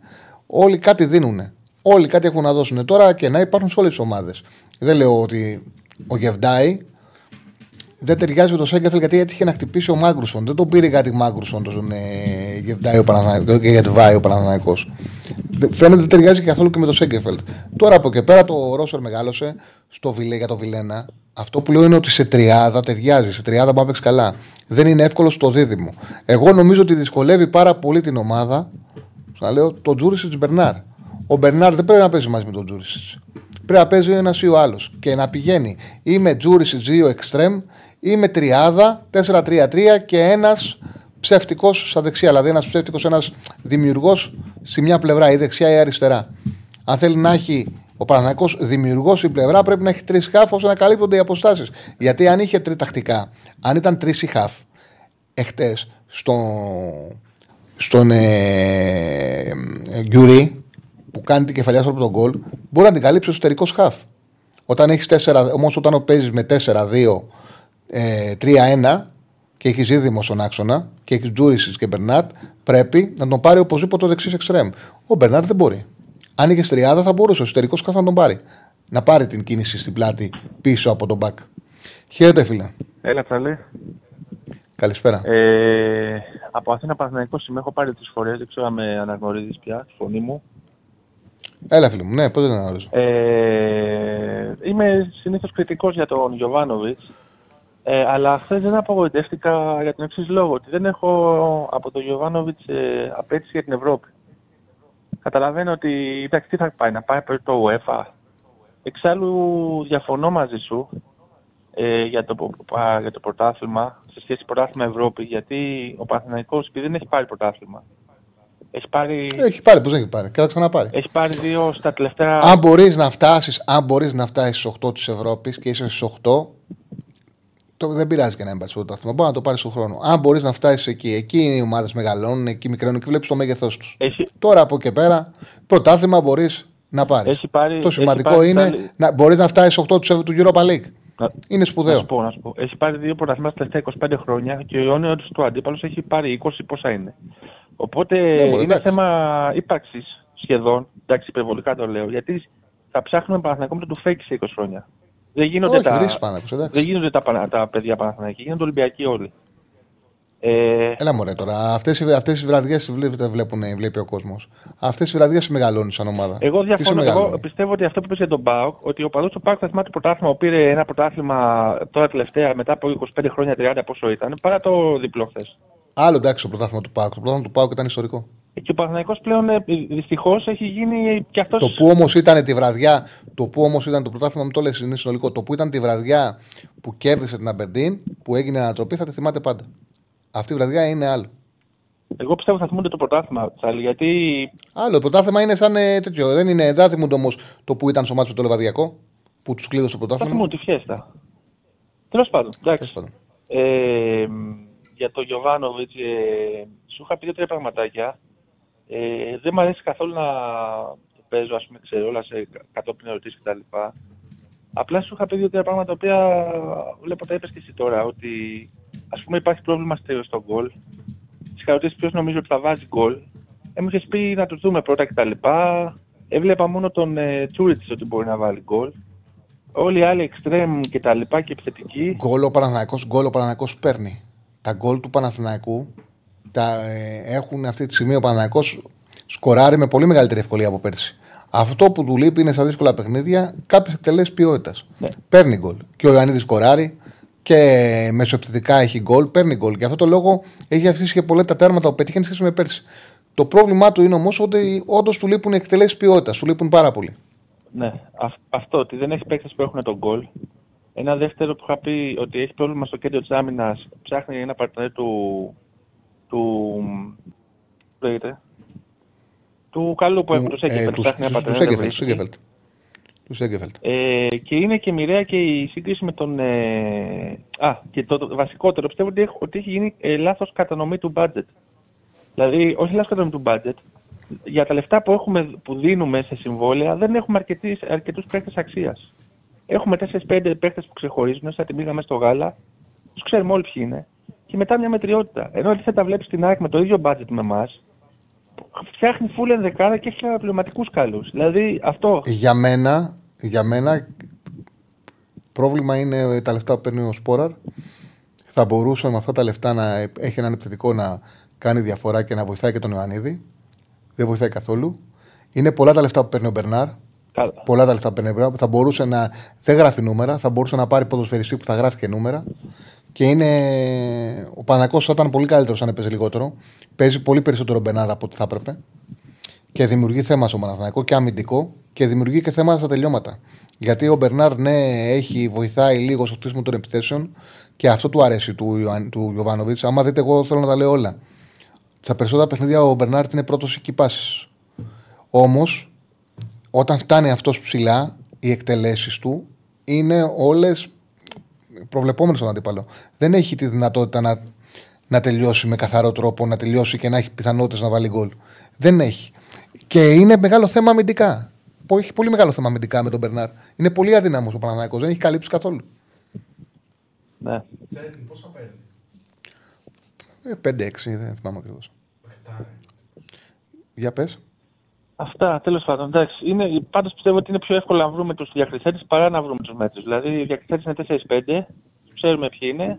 Όλοι οι άλλοι μια μετριότητα. Εγώ αυτό έχω καταλάβει. Αυτό βλέπω δηλαδή. Δεν νομίζω, νομίζω, νομίζω, νομίζω ότι είσαι υπερβολικός. Γιατί, για παράδειγμα, ο Βαγανίδης είναι ποιοτικό Βέβαια, ποδοσφαιριστής. ε, βέβαια. Ο Μάγνουσον, ο Μάγνουσον μεσοεπιθετικά έχει, προ- έχει, δεν είναι για πέταμα μεσοεπιθετικά. Αμυντικά έχει θέματα. Δεν λέω ότι δεν έχει θέματα. Ο, ο Αράο βοηθάει την ομάδα. Είναι θετικό στοιχείο, δεν είναι αρνητικό στοιχείο. Ο Τζούρισιτς δεν είναι αρνητικό στοιχείο. Ο Ιωαννίδης είναι κάτι παραπάνω από θετικό στοιχείο, θεωρώ. Δηλαδή έχει παίκτες ο Παναναναϊκός αυτή τη στιγμή. Ε, νομίζω, εγώ νομίζω ότι του, αυτό του λείπει. Του λείπει η κλάση τελική επιλογή. Αυτή είναι η άποψή μου. Α, ε, Τσάλι, εντάξει, μπήκε μουσική, δεν την άκουσα καθόλου. Τέλος πάντων, εντάξει, έγινε. Σε ευχαριστώ να μην, συνε- να μην πω άλλα. Σε ευχαριστώ πολύ, Έγινε, φίλε μου. Σε ευχαριστώ πάρα έγινε. πολύ. Να σε βρούμε. Και ο Βέρμπιτ παίρνει πολλά, ε. Ναι, ήρθε σαν καλή μεταγραφή ο Μπέρμπιτς, αλλά δεν βγήκε καθόλου. Στο ένα εκατομμύριο παίρνει ο Μπέρμπιτς. 9 εκατοστάρικα για την ακρίβεια. Έχω άλλες τρεις γραμμές. Πάμε, πάμε στον κόσμο. Χαίρετε. Ναι, ναι, χαίρετε. Χαίρετε. Χαίρετε, φίλε. Καλησπέρα, Τσάλι. Γιώργος Ολυμπιακός από Διόνυσο. Καλησπέρα. Έχουμε ξαναμιλήσει. Καλησπέρα, Γιώργο. Ε, θέλω αρχικά να σταθώ στην ατμόσφαιρα χθες, γιατί ήμουν στο γήπεδο. Ε, είναι η καλύτερη ατμόσφαιρα στο Καρισκάκη που έχω δει τα τελευταία τέσσερα χρόνια προσωπικά. Δηλαδή, η τελευταία φορά που θυμάμαι ήταν τότε που μα άφησε με την Tottenham κτλ. Ε, είναι φοβερό ότι μπορείς να δημιουργήσεις μια καταπληκτική ατμόσφαιρα χωρίς πρωτίδε κτλ. Ε. Μιλάμε φοβερά πράγματα. Σωστός. Και αυτό νομίζω ότι οφείλεται στο γεγονός ότι μπαίνει στο παιχνίδι και ο υπόλοιπος ο κόσμος, δηλαδή με τι κροτίδε, τα καπνογόνα και όλα αυτά, δεν μπορεί να ταυτιστεί ο απλός ο κόσμος. Γι' αυτό και δεν είναι τόσο ενεργός σε άλλα παιχνίδια. Είναι, είναι πάρα πολύ απλό και εμένα με χαροποίησε πολύ το γεγονός ότι δημιουργήσαμε τέτοια ατμόσφαιρα χθες και βοήθησε και πάρα πολύ την ομάδα. Ήταν εμφανές. Ε, τώρα από εκεί πέρα, για να μην κρατάω και πάρα πολύ τη γραμμή, θέλω να πω για δύο παίκτες συγκεκριμένα. Γενικά ήταν πολύ καλή εμφάνιση όλων όσων έπαιξαν. Δηλαδή, στην εισαγωγιά, χειρότεροι μας παίκτες ήταν ο Ποντένς και ο Καμπή, οπότε καταλαβαίνουμε δηλαδή πόσο γεμάτη εμφάνιση είχαν όλοι. Ε, αρχικά θέλω να πω για τον Μπορόσο. Ήταν, ήταν πάρα πάρα πολύ καλός και με εντυπωσίασε. Γιατί δεν είναι καθόλου εύκολο, ειδικά για ένα μικρό και νέο παίκτη, να μπαίνει στο πρώτο σου μάσο ως βασικός και να είναι με τη West Ham σε ένα πάρα πολύ σημαντικό ευρωπαϊκό παιχνίδι. Να σου πω κάτι. Του το έκανε εύκολο η ομάδα. Ναι, σίγουρα, σίγουρα. Του το έκανε εύκολο. Γιατί δεν, δεν χρειάστηκε να βρεθεί ποτέ σε απόσταση ένας με έναν κάτω. 100%. Με κάτω το, το έδαφος. Πήγε εκεί που τον βόλευε. Είχε τρεις χαφ. Πήγε σε ψηλές μονομαχίες. Δύο μέτρα παλικάρι είναι δυνατό. Παίρνει τις κεφαλιές. Στάθηκε. Αν πάρεις και μία-δύο κεφαλιές που αποκτά αυτοεπίθεση, μετά το μάτσο γίνεται εύκολο. 100%. Πήρε στο τέλος 6 κεφαλιές και έκοψε 9, 9 φάσεις στην περιοχή.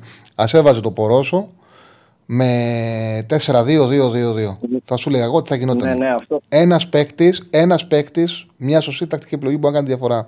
Εγώ είμαι σίγουρος ότι αν ο Παναγό χτε δεν έκανε ο Γιωβάνοβιτς το λάθος να βάλει Μπερνάρντ Ζούρισι και να παίξει με τέσσερις παίκτες ε, ψηλά και πήγαινε στη τριάδα στο κέντρο, ο Παναγό δεν θα είχαν Ναι, έρθει. ναι. Ναι, ναι, Ε, εμένα μου μοιάζε πολύ το Παναγό Ρεν με το Ολυμπιακό ναι, Στράιμπ. ναι, ναι, και εμένα, Πάρα και εμένα, πολύ. Και εμένα, και εμένα. Και εμένα. Ε, Πάντως, ναι, ο- βοήθησε, πα- το βοήθησε πάρα πολύ το 4-3 γιατί ήταν πολύ σφιχτός ο άξονα μας. Και αυτό οδήγησε και πολλές φορές στη West Ham να παίζει με βαθιές μπαλιές. Και επειδή ο τύπος εντάξει είναι τέρας, είναι τέρας, Ε, βέβαια. καθάριζε για πλάκα. Δηλαδή τον βοήθησε πάρα πολύ. Γενικά, και αυτό το πράγμα με τον Έσαι, εντάξει, το είχα ξανααναφέρει την προηγούμενη φορά που είχα πάρει. Εγώ πραγματικά πιστεύω ότι αυτός ο παίκτης είναι ο παίκτης κλειδί, γιατί δίνει την απόλυτη ισορροπία και στην άμυνα και στην επίθεση του Ολυμπιακού, γιατί ξεκλειδώνει όλους τους παίκτες. Ε, Ε, μην το πει, λες, φαίνεται όταν λείπει. ναι, ναι, ναι. Ο ξεκάθαρα. Ολυμπιακός όλα τα κακά του ημίχρονα ή παιχνίδια τα έχει κάνει Όταν- όταν δεν υπάρχει ο Έσαι. Ναι, ναι, ναι.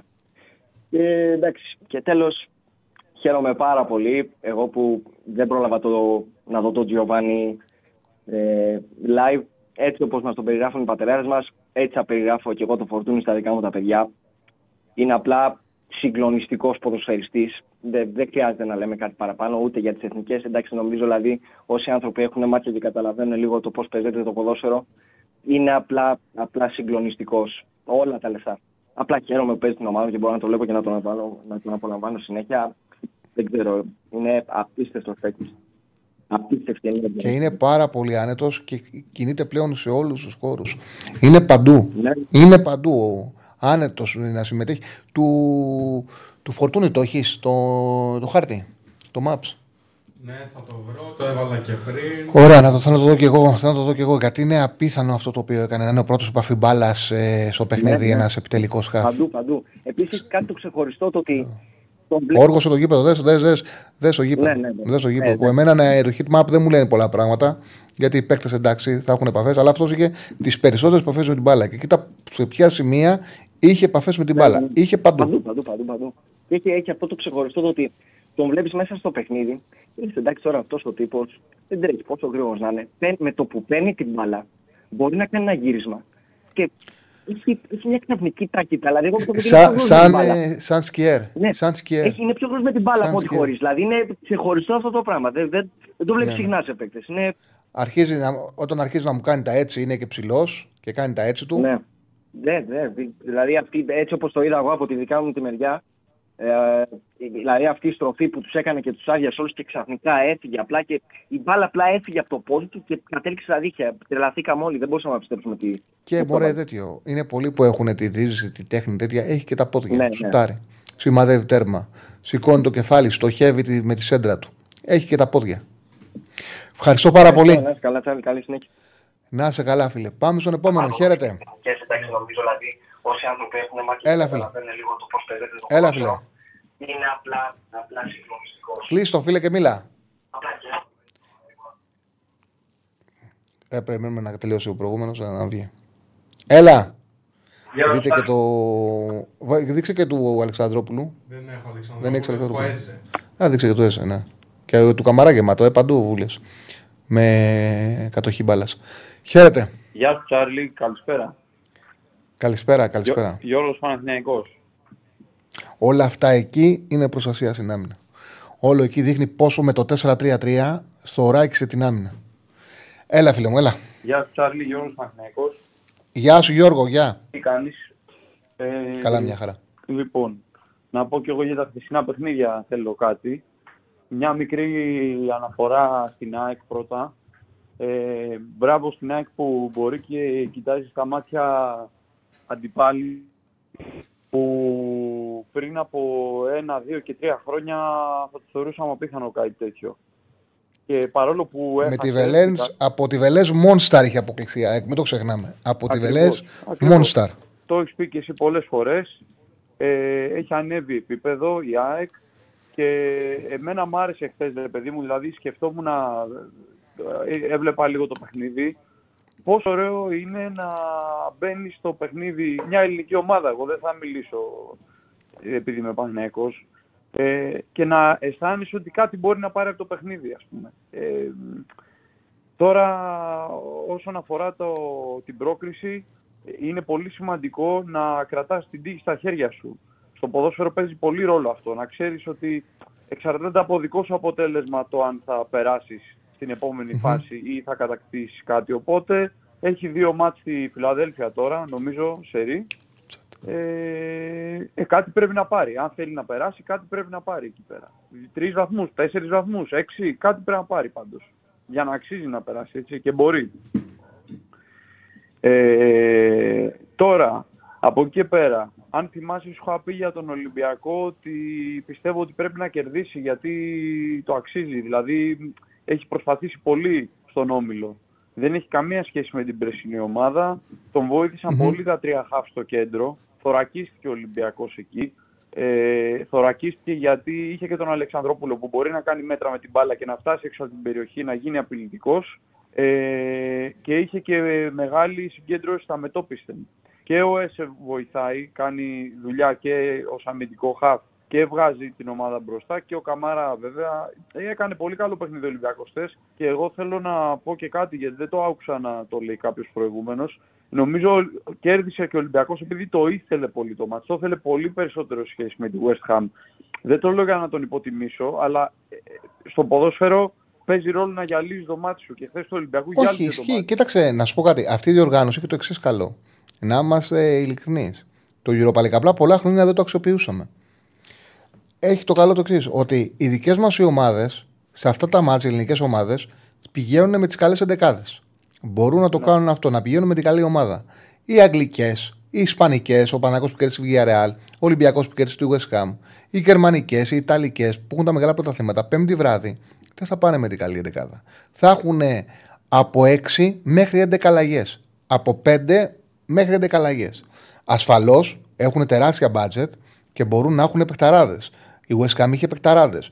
Όμως η συνοχή κάπου χάνεται. Αν είσαι πολύ καλός, γιατί πρέπει να είσαι πολύ καλός, αυτό μπορεί να το εκμεταλλευτείς. Μπορεί να το αξιοποιήσεις και να πάρεις πόντους και να κάνεις πορείες και μετά, όταν φτάσεις στα νοκάουτ στου 16, αν ενισχύσεις και τον Ιανουάριο, να δώσεις πραγματική μάχη για να κάνεις την απόλυτη υπέρβαση. Αλλά είναι απαράδεκτο να μην μπορούν οι ελληνικές ομάδες να αξιοποιήσουν αυτή την πραγματικότητα. Πάρα πολλές φορές έχω δει ελληνικές ομάδες που δεν μπορούν να εξοπλίσουν και ακούω δικαιολογίες. Έλα μωρέ, παίζαμε με την ε, West Ham. Έλα μωρέ, παίζαμε με την Villarreal. Όχι. σα ίσα αυτά τα μάτια προσφέρονται γιατί είναι πιο εύκολο να πάρεις αποτέλεσμα από ότι δείχνει το όνομα του αντιπάλου σου. Γιατί εσύ, όπως το προφίλω πάρα πολύ σωστά, θα το παίξεις στο 100%. Οι αντίπαλοι σου θα το παίξουν σε μια διαχείριση. Δεν θα έχουν απόλυτο, απόλυτα focus στο μάτς. Ο Μόγες είχε φόκου στο μάτς με την Everton την Κυριακή. Ναι. Ακόμα και η Ρεν για το μάτς με το Στρασβούργο τους έχουν πιέσει πάρα πολύ. Ακόμα και η Ρεν. Ναι, ναι. Ε, καταλαβαίνω τι λες, ότι αυτές οι ομάδες που έρχονται από τα μεγάλα μεγάλα πρωταθλήματα ξεκινάνε και τις παίρνουν σοβαρά αυτή τη διοργάνωση με από τις 16 και μετά, ας πούμε. Δηλαδή ε, μέχρι εκεί ε, πάνε στον αυτόματο. Ε, πάνε με μια διαχείριση. αλλά αυτό, ναι, για μένα δεν μειώνει τη, τις νίκες Καθόλου. του Ολυμπιακού γιατί έχουμε δει και στο παρελθόν σε τέτοια μάτια να χάνουμε πολλές φορές. Έτσι. Ε, Ακριβώς. Λοιπόν, τώρα για τον Παναθηναϊκό θέλω να πω και να σταθώ λίγο επειδή και η ομάδα μου ε, και είναι το μάτς που είδα χθες, δηλαδή τώρα πολύ επισταμένα. Ο Παναθηναϊκός Τσάρλι δεν, δυστυχώς δεν έχει την άμυνα που είχε πια. Αν το παρατηρήσεις, ε, δηλαδή έχει σημαντική απώλεια πρώτον του Μάγνουσον, ε, του τραυματίστηκε και ο Μπράουν. Θα μου πεις ποιος Μπράουν. Ναι, center back είναι όμως και είναι ένας ταχύ center back από ό,τι είδαμε. Ναι, μωρέ, δεν ε, υπάρχουν ποιος. Ο Μπράουν. Τραυματίστηκε ο Μπράουν. Ναι, τον πήρε για να τον βοηθήσει. Τραυματίστηκε. Ναι, τραυματίστηκε ο Μπράουν. Ακριβώς. Ε, ο Παναγιακό έχει χάσει την ισορροπία του. Ο Παναγιακό στα παιχνίδια με τη Μαρσέη στο εντός έδρας και στο εκτός στο δεύτερο ημίχρονο με την Μπράγκα και στα δύο παιχνίδια, με τη Villarreal που είχε την άμυνά του σκληρή και συμπαγή και με τους παίχτες που όντως τους έχει και τους πήρε κάποιος για να παίζουν άμυνα, τον έβλεπες έκοβε όλες τις εύκολες έντρες πίσω. Ε, είχε μια ηρεμία στο παιχνίδι του. Κατέβαζε την μπάλα ορθολογικά. Ε, μπορούσαν ε, οι γραμμές της άμυνας και του κέντρου να ε, βγάλουν μια ηρεμία στο παιχνίδι και η μπάλα να προωθηθεί μπροστά και έτσι να βγουν δύο-τρεις φάσεις. Δηλαδή, ο Παναγιακός ε, δεν, δεν θυμάμαι πόσο καιρό έχει να βρεθεί δύο γκολ πίσω, ας πούμε, και τέτοια γκολ, όπως το χθεσινό μάτσο με τη Ρεν. Ε, για μένα από, από εκεί ξεκινάει το πρόβλημα και σε αυτό πρέπει να βρει λύση ο Ιωβάνοβιτς, ο οποίος είναι και λάτρης της τακτικής, ας πούμε, και περισσότερο αμυντικογενή θα τον χαρακτηρίζει ως προπονητή. Ε, ε, Φέτος μπορεί... προσπαθεί να κάνει την ομάδα του πολύ πιο επιθετική, πιο δημιουργική. Οι ναι, τακτικές αλλά... που η τακτική είναι πολύ ελαφριά, πολύ soft που εφαρμόζει αναστατικά. Δεν είναι εύκολο με Τζούρισιτς Μπερνάρ να έχει σωστή ισορροπία αμυντικά, παίζοντας μαζί και οι δύο στην δεκάδα. Είναι πάρα πολύ δύσκολο. Και επίσης αυτό με τον ε, τραυματισμό του Μάγνουσον ε, γίνεται ακόμα χειρότερο γιατί έχει κοντό αμυντικό δίδυμο. Και όχι ναι. καλά αμυντικά back. Γιατί και ο Βαγανίδης αμυντικά μέσα από την επιθετικότητά του μπορεί να είναι σταθερός, δηλαδή παίζοντας επειδή όταν είναι ο ίδιος κυριαρχικός επιθετικά να μην έχει πρόβλημα αμυντικά. Και ο Μάγκλουσον είναι καθαρό επιθετικό μπακ. Καθαρό επιθετικό μπακ. Αυτό, ναι. Ε, τώρα και ένα τελευταίο σχόλιο να κάνω και να κλείσω. Ε, το μάτς, ε, εγώ και πριν το πίστευα αυτό, ήταν ντέρμπι. Θα μπορούσε να λήξει όλα τα αποτελέσματα. Ε, η Ρεν, μια ομάδα γαλλική της πρώτης πεντάδας, κάτω η μπάλα, στρωτό ποδόσφαιρο, με γρήγορα εξτρέμ και γρήγορα, γρήγορους επιθετικούς, με ποιότητα στις εκτελέσεις. Ε, Τρομερές επεμβάσεις του Μπρινιόλη στο τέλος. Φοβερές. Δηλαδή, ε, τερματοφύλακα κλάσης, ας πούμε. Ειδικά η πρώτη τελευταία που εκεί λες έχει γράψει τον γκολ και απορεί. Δηλαδή, δεν, δεν είσαι σίγουρος αν κάτι δεν έχεις δει σωστά. Ναι, Τρομερή επέμβαση. Κρατάει τον Πανιακό στο παιχνίδι.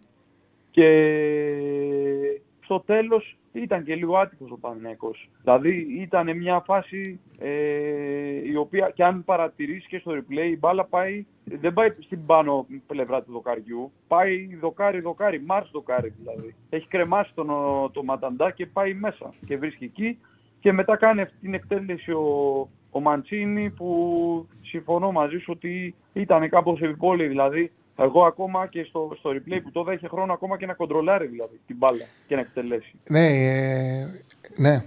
Ήταν και δεν μπορώ άλλο αυτό το πράγμα. Δεν μπορώ άλλο αυτό το πράγμα που κάνουν ο Παλάσιος με το Μαντσίνη. Εγώ αν ήμουν ε, στο κοροπή θα τους έβαζα μία ώρα κάθε μέρα να κάνουν εκτελέσει τελειώματα μετά την προπόνηση. Ναι, τελειώματα. Δηλαδή, και όχι αυτό το πράγμα, ρε παιδί μου. Σταματήστε να τρέχετε και να σουτάρετε στα ναι, τυφλά. Ναι. Βάλτε μια κλάση στο τελείωμά σας. Βάλτε λίγο φαλτσάκι. Ναι, ναι, ναι. Βάλτε λίγο γλυκά. Ε, βρείτε καμία γωνία. Σύλλετε το άλλο, δεν πειράζει. Αυτό το πράγμα που είναι σαν να κλείνουν τα μάτια και να σουτάρουν πάνω. Σουτάρουν, ρε παιδί μου, ναι. με τη μία συνέχεια. Ε, με, με σούτ ενσύχτου. Καμία ποιότητα. Είναι 100% ένσυχτο, 0% ποιότητα. Βάλτε λίγο, γλυκά, γλυκάνετε λίγο την εκτέλεσή σας. Ε, παίζετε ε. στο Παναναναϊκό, παίζετε μπάλα. Να δεν είναι, είναι τρομερό. Πλέον παίρνετε τόσα λεφτά. Βάλτε μια κλάση ναι. στην εκτέλεσή σας επιτέλους. Ναι, ναι, ναι. Εκεί πέρα δηλαδή είναι, είναι ένα γκολ που θα σου κάνει τη διαφορά εκεί. Το θες αυτό το γκολ να μπει. Ε, πάει και, βρίσκει. Πήγαιναν και βρίσκαν 10 του αμυντικού. Για, για τον Ιωαννίδη δεν μπορώ να πω το ίδιο. Γιατί ο Ιωαννίδης σου κάνει άλλα 10 πράγματα μες στο μάτς. Οπότε ναι, ναι, ναι. δεν μπορώ να τον κατηγορήσω που σε μία-δυο περιπτώσεις ε, δεν εκτέλεσε ας πούμε όπως θα έπρεπε. Σου βάλε και το πέναλτι. Ε, τώρα και κάτι τελευταίο θέλω να πω συγγνώμη και κλείνω. Ε, για μένα ο στόχος όλων των ελληνικών ομάδων είναι να συνεχίσουν και μετά τα Χριστούγεννα. Αν μπορέσουν να το κάνουν στο Conference στο Europa, εμένα δεν με ενδιαφέρει. Να δούμε knockout θέλω. Να δούμε ελληνικές ομάδες στα knockout, να, να ψηλώσουν το ταβάνι τους. Και όπως και ο Ολυμπιακός, έτσι και ο Παναγιακό, αν θέλει να προκριθεί, πρέπει να κάνει ε, μια υπέρβαση. Αλλιώς δεν γίνεται να προκριθείς. Πρέπει να πάρεις ένα δύσκολο μάτσο πρέπει να πάρεις ένα μάτσο είτε στη, στη Βρετάνη με τη Ρεν, είτε στη Villarreal. Πρέπει να κάνεις ένα διπλό. Δεν γίνεται. Παλιά έτσι τις πέραν τις προκρίσεις οι ελληνικέ ομάδες. Κάναν μια μεγάλη νίκη. Ο Ολυμπιακός του Champions League έκανε μεγάλες νίκες και πήγε στους 16, στους 8 πανέκο το ίδιο. Δεν γίνεται να περιμένεις τον αυτό. Δεν είναι κύπελο Ελλάδας. Δεν είναι ε, όμιλος ε, του, του, του, τοπικού βραθλήματο. Πρέπει να κάνεις ένα μεγάλο αποτέλεσμα. Δεν αρκεί ε, μια ισοπαλία. Δηλαδή θέλει θέλει μια-δύο νίκες που θα ξεχωρίσουν και θα στείλουν στην επόμενη φάση. Και όλες οι ελληνικέ ομάδες είναι μέσα σε αυτό. Λοιπόν, αυτό ήθελα να πω. Καλή συνέχεια. Σε ευχαριστώ πολύ. Yeah. Αυτού του Μπελοσιάν, του 4 της Ρεν, κοκκίνησαν τα μπούτια του από τις πολλές φορές που βρήκε χτύπηση μπάλα στα μπούτια του. Τόσες φορές που βρήκαν οι παίκτες του Πανανακού τα μπούτια του ήταν τρομερό. Σουτάραν όλο πάνω του. Δεν μπορούσαν να την πάνε λίγο την μπάλα πιο εκεί. Λοιπόν, πάμε σύγχυμα. Πάμε στοίχημα. Δεν ξέρω που έκανα κοκοκό. Δεν, τα, δεν, δεν έχω την ερώτηση. Άμα ξέρεις την ερώτηση, δεν θα να απαντήσω. Έχουμε άλλους δύο σε γραμμέ. Έχουμε άλλους δύο. Ναι. Αν νόμιζα ότι κλείσαμε. Άντε, να τους βγάλουμε γρήγορα. Έλα, πάμε, πάμε, πάμε γιατί έχουμε και στοίχημα πολλά. Έχουμε τρεις μέρες και ελληνικά, δεν θα προλάβουμε. Γρήγορα, γρήγορα. Πάμε, χαίρετε. Γεια σας. Χαίρετε. Τι κάνουμε; Καλά, μια χαρά. Ε, λοιπόν, ένα σχόλιο για τον Ολυμπιακό χθες. Έλα, πελετιέρι μου, τι κάνεις; Μια χαρά, βατάτη. Έλα, πες τα, πες δεν σε διακόπτω. Για, για μαγικέ εμφανίσει. Νομίζω για μένα το κλειδί ήταν το ότι η West Ham ήταν πάρα πολύ soft χθες στο κέντρο. Δηλαδή, εγώ την περίμενα πολύ καλή στην ομάδα. Ναι. Και όταν είδα την τριάδα αυτή, Σούτσεκ, Φόρναλ και. Ο Γουάρτ Πράου, Σούτσεκ, Πράου μπροστά τους Φόρναλ. Εντάξει, ήταν τώρα μια τριάδα πολύ soft. Soft.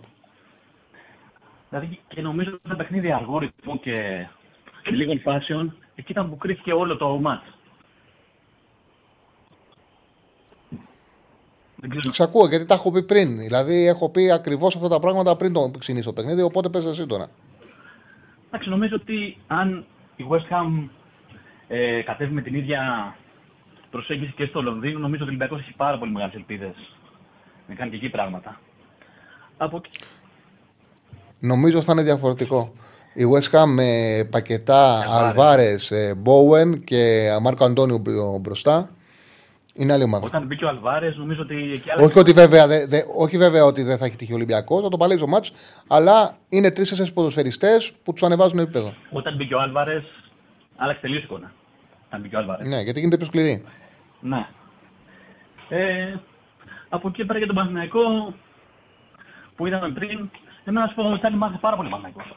Δηλαδή, ε, γενικά το μάτς αυτό μου άρεσε πιο πολύ από το Ολυμπιακός West Ham. Το Ολυμπιακός West Ham ήταν λίγο ένα μάτς αρκετά έτσι βαρετό, αργό.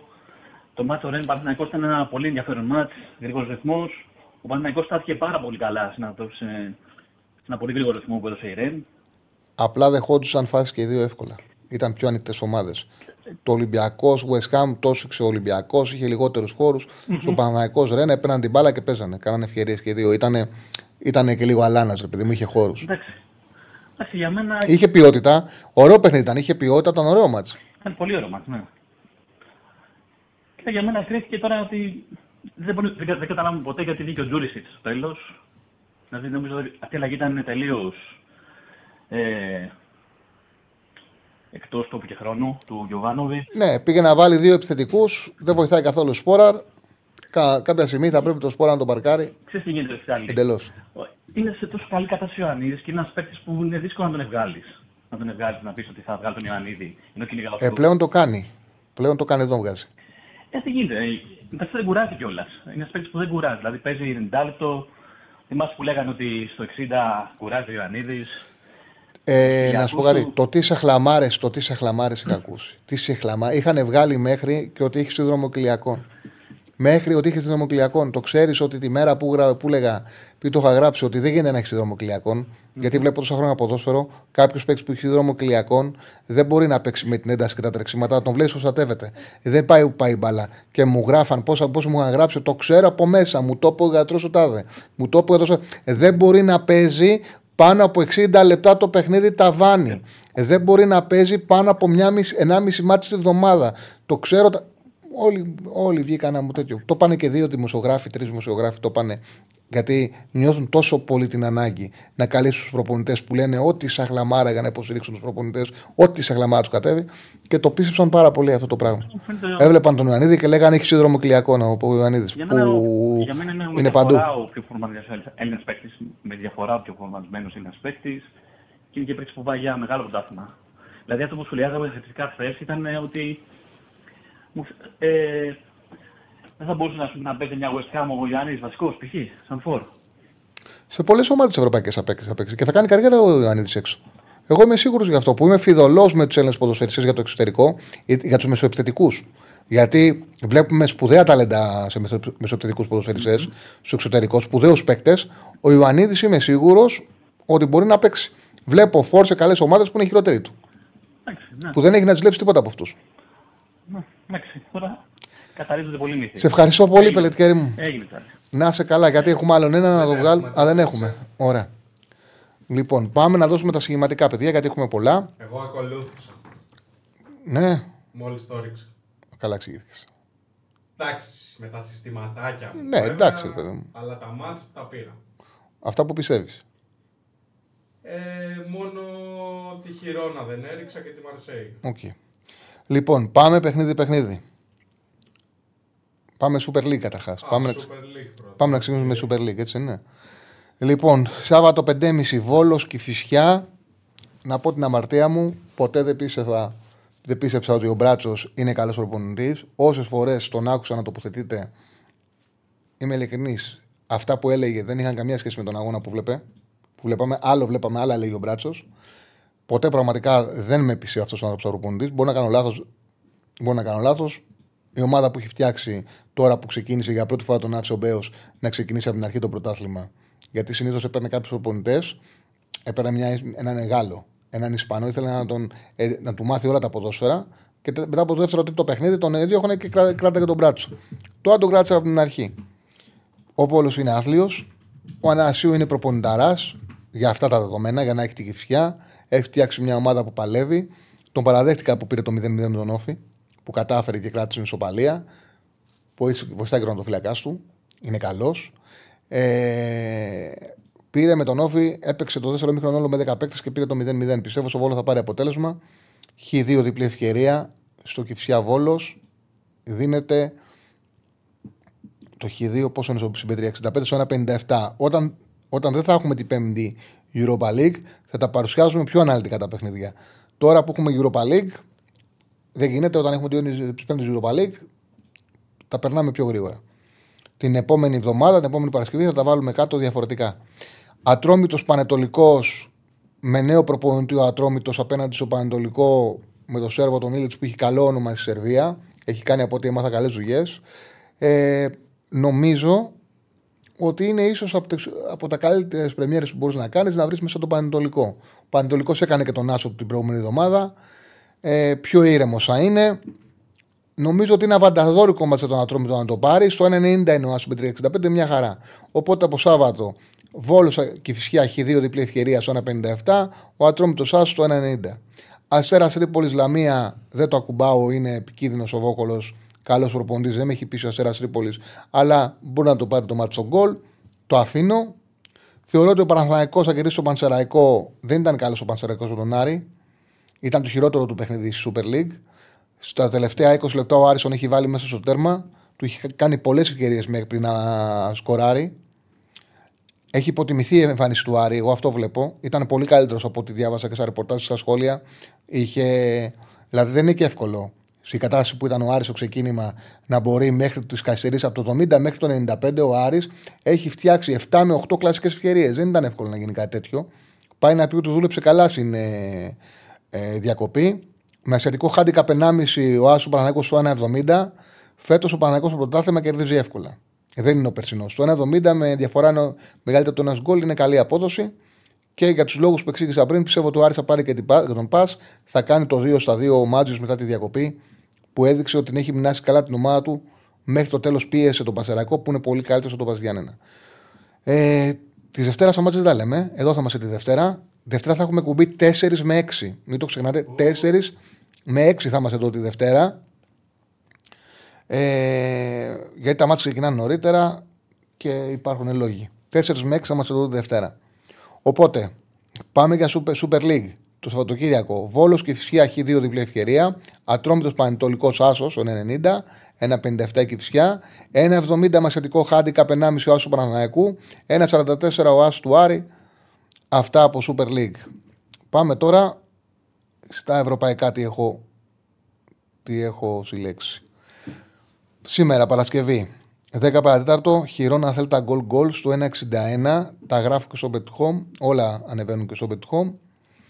Η Θέλτα είναι η πιο αδικημένη ομάδα βάσει το που βρίσκεται και το που θα πρέπει να βρίσκεται ίσως, ίσως και σε όλα τα μεγάλα ευρωπαϊκά πρωταθλήματα. Είναι 18η, βάσει 6 points θα έπρεπε να βρίσκεται στην ένατη θέση. Με την Ατλέτικο Μαδρίτη όπως το είδε, μέχρι το 25 τους βασάνιζε, γίνεται η αποβολή και μετά το παίρνει εύκολα το μάτι Ατλέτικο 0-3. Το πήρε μετά εύκολα, αλλά έμεινε παίκτη λιγότερο. Με την Χετάφε, τα 6 goals είναι να το πάρει 3-1 και φέρνει σοπαλία 2-2. Εγώ πιστεύω θα σκοράρει η Θέλτα στη Χιρόνα, που η Χιρόνα παίζει μπαλάρα. Παίζει πολύ ωραίο ποδόσφαιρο. Αν κερδίσει, αν κερδίσει η Χιρόνα και δεν κερδίσει η Real το ντέρμπι το Σάββατο, θα είναι μόνη πρώτη η Χιρόνα. Πιστεύω το goal goal στο 1 ήταν στο 61. Να δω τώρα πόσο βρίσκεται το goal goal στο Χιρόνα Θέλτα. Αγγλία. Λοιπόν, Ισπανία. Μπαίνω στην Πέτρια 65. Ε, πόσο το έχει το. Πάνε. Τι έκανα; Να το. Χιρόνα Θέλτα. Γκολ γκολ. 1,66 να σκοράρουν και οι δύο ομάδες. Το γκολ γκολ έχει ανέβει. 1,66. Μια χαρά. Και το διπλό της Τότεναμ. Η Τότεναμ η οποία έχει καταφέρει στα τελευταία δύο παιχνίδια και τα έχει Είχε κερδίσει. απόφαση του ντέρμπι. Έλα ρε. Πριν πάει η ΚΑΣ, φαντάζομαι. Ναι, όχι τώρα αυτή είναι πρωτοβάθμια. Θα γίνει η έφεση, μετά θα πάει η Κάς. Πρωτοβάθμιο μόνο. Είναι, πήραν 0-3 το μάτς, μείον 1 και δύο αγωνιστικές και κλεισμένων στους ερυθρόλευκους. Οπότε η απόφαση του ντέρμπι είναι Το κέρδισε το μάτσο Παναθηναϊκός μείον 0-3. Πλέον η βαθμολογία θα αναφέρεται με τον Παναθηναϊκό να έχει κερδίσει το ντέρμπι, τον Ολυμπιακό μείον 1 και είναι και δύο αγωνιστικές και κλεισμένο των θυρών. Ασφαλώς θα κάνουν έφεση οι Ερυθρόλευκοι. Αυτή τη στιγμή όμως η βαθμολογία είναι με τον Παναθηναϊκό να έχει τους τρεις βαθμούς από τον ντέρμπι, μείον ένα Ολυμπιακός και δύο αγωνιστικές δεχτήκαν οι Ερυθρόλευκοι. Λοιπόν, πάμε στην, ε, συνεχίζουμε το στοίχημα στη Premier League. Crystal Palace Tottenham, διπλός στο 1,72 η Tottenham τα τελευταία δύο παιχνίδια δεν έχει ε, δεχτεί κάποιο γκολ. Κέρδισε εύκολα τη φούλα με 2-0. Η Crystal Palace έχασε για πλάκα στην Newcastle με 4-0. Ήταν απογοητευτική. Έχει ένα διάστημα που δεν πατάει καλά. Ε, συνεχίζει τότε να νομίζω ότι πας με το σερί, πάω με το σερί, είναι πρώτη, τη θέλει την νίκη. Στο 1,72 είναι αυτή τη στιγμή το διπλό, θεωρώ θα το πάρει. Πάμε στο Σαββάτου. Το Σάββατο έχει καταρχάς, νομίζω ότι η Juventus θα την πάρει την Βερόνα με over 1,5, άσο με over 1,5 που το μεγαλώνει πολύ. Η Juventus σε σχέση με το ντέρμπι στο Μιλάνο είναι στο 1,61 με το τέρμι με, με, στο Μιλάνο, ο Ιουβέντου έχει τον Βλάχοβιτς από την αρχή. Είχε μπει στο τελευταίο, 25, στο τελευταίο μισάρο του αγώνα και ο Κέζα είχε παίξει 12 λεπτά, θα μπορεί να παίξει παραπάνω. Έκανε πολύ μεγάλη νίκη, βοηθήθηκε που μείνει με 10 η Τότεναμ, η Μίλαν, συγγνώμη. Πήρε το παιχνίδι, μείωσε του δύο πόντους από την ντερ τη διαφορά. Οπότε είναι μια αγωνιστική που παίζει ντερ Ρώμα και η περσινή πρωταθλήτρια με την προπέρσινη και Νάπολη Μίλαν. Οπότε η Juventus ξέρει πρέπει να κερδίσει που παίζει πρώτη και να περιμένει τι θα αξιοποιήσει, τι θα εκμεταλλευτεί. Οι υπόλοιποι θα κάνουν εγκέλε. Πρέπει να την πάρει τη Βερόνα με over 1,5 πάει στο 61. Και αυτό για να ενισχύσω το διπλό της Σεβίλης, παιδιά που το βλέπω πάρα πολύ, στο 2,25. Είναι, πολύ, είναι μεγάλη απόδοση. Στα όρια του λάθος, κατά την άποψή μου, στην ώρα της Κάντιθ. Είναι ένα ματς το οποίο η Σεβίλη το κερδίζει σχεδόν πάντα και τα τρία χρόνια που είχε ανέβει η Κάντιθ την έχει κερδίσει στην έδρα της έχει κερδίσει εκτός έδρας. Πέρσι, γιατί καμιά φορά τα πράγματα επαναλαμβάνονται, ο Μεντιλίμπαρ κάνει πρωταπριγιά πρεμιέρα ε, κάτι τη Σεβίλη και πετυχαίνει την πρώτη του νίκη 0-2 στη Κάντιθ. Και τότε ήταν το πιο ευνοϊκό παιχνίδι για να ξεκινήσεις. Τώρα δεν είναι το η πρεμιέρα του Αλόνσο. Έχει παίξει δύο δύσκολα μάτς. Με Real 1-1, με Arsenal έχασε 1-2. Αλλά είναι το πρώτο μάτς που, που ξεκινάει και ξέρει ότι η ομάδα του μπορεί να επιτεθεί χωρίς να έχει πρόβλημα σε κάθε ρίσκο να δέχεται φάσεις. Γιατί με τη Real και την Arsenal είχε αυτό το πρόβλημα η Σεβίλη. Μπορούσε να επιτεθεί, αλλά γνώριζε ότι κάθε ρίσκο επιθετικό μπορούσε να της δημιουργήσει φάση στα δικά της καρέ. Το διπλό είναι στο 2,25, είναι πάρα πολύ καλό σημείο, αξίζει. Άσουμε over 1,5 Juventus με τη Βερόνα, διπλό η Σεβίλη. Πάμε στα μάτια της Κυριακής. Και εδώ θα πάμε με τις τρεις ομάδες που έξανε χθε που και τις είδαμε. Όχι ότι εντυπωσιάσανε, αλλά έχουν πενταδόρικα παιχνίδια. West Ham Everton, ο Άσο το 2,15. Όλα τα ρεπορτάζ όλη τη βδομάδα δηλαδή της με την Άσον Βίλα μίλαγαν για το μάτσο με την Everton και ο Μόγκες στι δηλώσεις που έκανε σε όλο τους παιχνιδιού ουσιαστικά αυτό είπε. Πάμε να είμαστε καλοί με την Everton. Το χρειαζόμαστε στο μάτσο. Έφαγε τέσσερα την Άσον Βίλα, έχασε. Θα τα δώσουν όλα για να κερδίσουν. Την Everton θα πάνε με την καλή τους εντεκάδα. Είναι στο 2-15 ο Άσος, είναι καλά πληρωμένος. Η Ρεν μετά από την ήττα με τη Λοριάν ασκήθηκε πολύ μεγάλη πίεση και έρθει το Παναγικό, έφτιαξε ψυχολογία. Πρέπει να πάρει οπωσδήποτε το Σαλσβούργο που πραγματικά το Σαλσβούργο φέτος δεν βλέπετε. Δεν βλέπετε, στο 1,57 είναι ο Άσος. Και στη Λιόν έχει γίνει ένας χαμός. Τα είπα και χτες. Βγήκε ο Ρωτέν στην, ε, στο ραδιόφωνο και είπε ότι παλιοσυρές, ουσιαστικά φωτογράφησε το Λεκαζέτ και τον ε, το Λισό είπα, ε, του έχουν πει ότι δεν έχουν δει ποτέ στη ζωή τους χειρότερο προπονητή από τον Γκρόσο.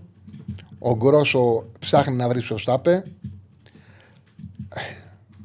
Η Μαρσέη ήταν άτυχη με την Ις. Η Λιόν δεν βλέπετε. Δεν, ε, δεν βλέπετε. Δηλαδή ε, έχουν αρχίσει συζητήσεις ότι το γαλλικό, τι θα γίνει αν χάσει το γαλλικό πρωτάθλημα και τη Λιόν. Δηλαδή αν πέσει και η Λιόν. Γιατί έχει πέσει η Μπορντό, έχει πέσει η Σεντετιέν και σου λέει ότι αν πέσει και η Λιόν, τι θα γίνει με το γαλλικό πρωτάθλημα, πώς γίνεται να σωθεί η Λιόν. Θα αναγκαστεί να τον αλλάξει ο προποντή γιατί όντως δεν τους έχει δώσει τίποτα. Θα το διώξει τον κρόσο. Τέλος πάντων η Μαρσέη έχει πολύ ευνοϊκό παιχνίδι για να κερδίσει. Ο Άσο 1,66. Αυτά και για την Κυριακή. West Ham Everton Άσο 2-15, Ρεν Στρασβούργου Άσο στο 1,57, Μαρσέη Λιόν Άσος στο 1,66. Αυτά και από εμάς. Λοιπόν, ευχαριστούμε και την Πέτρια 65. Ευχαριστούμε όλους σας για την επικοινωνία. Ναι, και πες, μετά έχουμε ραγκάτσι στις 7.30 και το βράδυ μπόγρι εκπομπή με τον Αριστοτέλη και τον Θοδωρή, έτσι δεν είναι; 7.30 στις 7.30 ο Ράγκα στην πιο κάλτα εκπομπή του ελληνικού YouTube και στις 11 μέχρι τη 1 τη βρεγμένη τι μουσκεμα με Θοδωρή, Αριστοτέλη και Μπογρίνιο Κολπατζή Μπογρίνιο, εκεί θα έχει το ταμπλετάκι του, θα σας μάθει πώς είναι το μπάσκετ. Θα μας ξεβλαχέψει για άλλη μια φορά.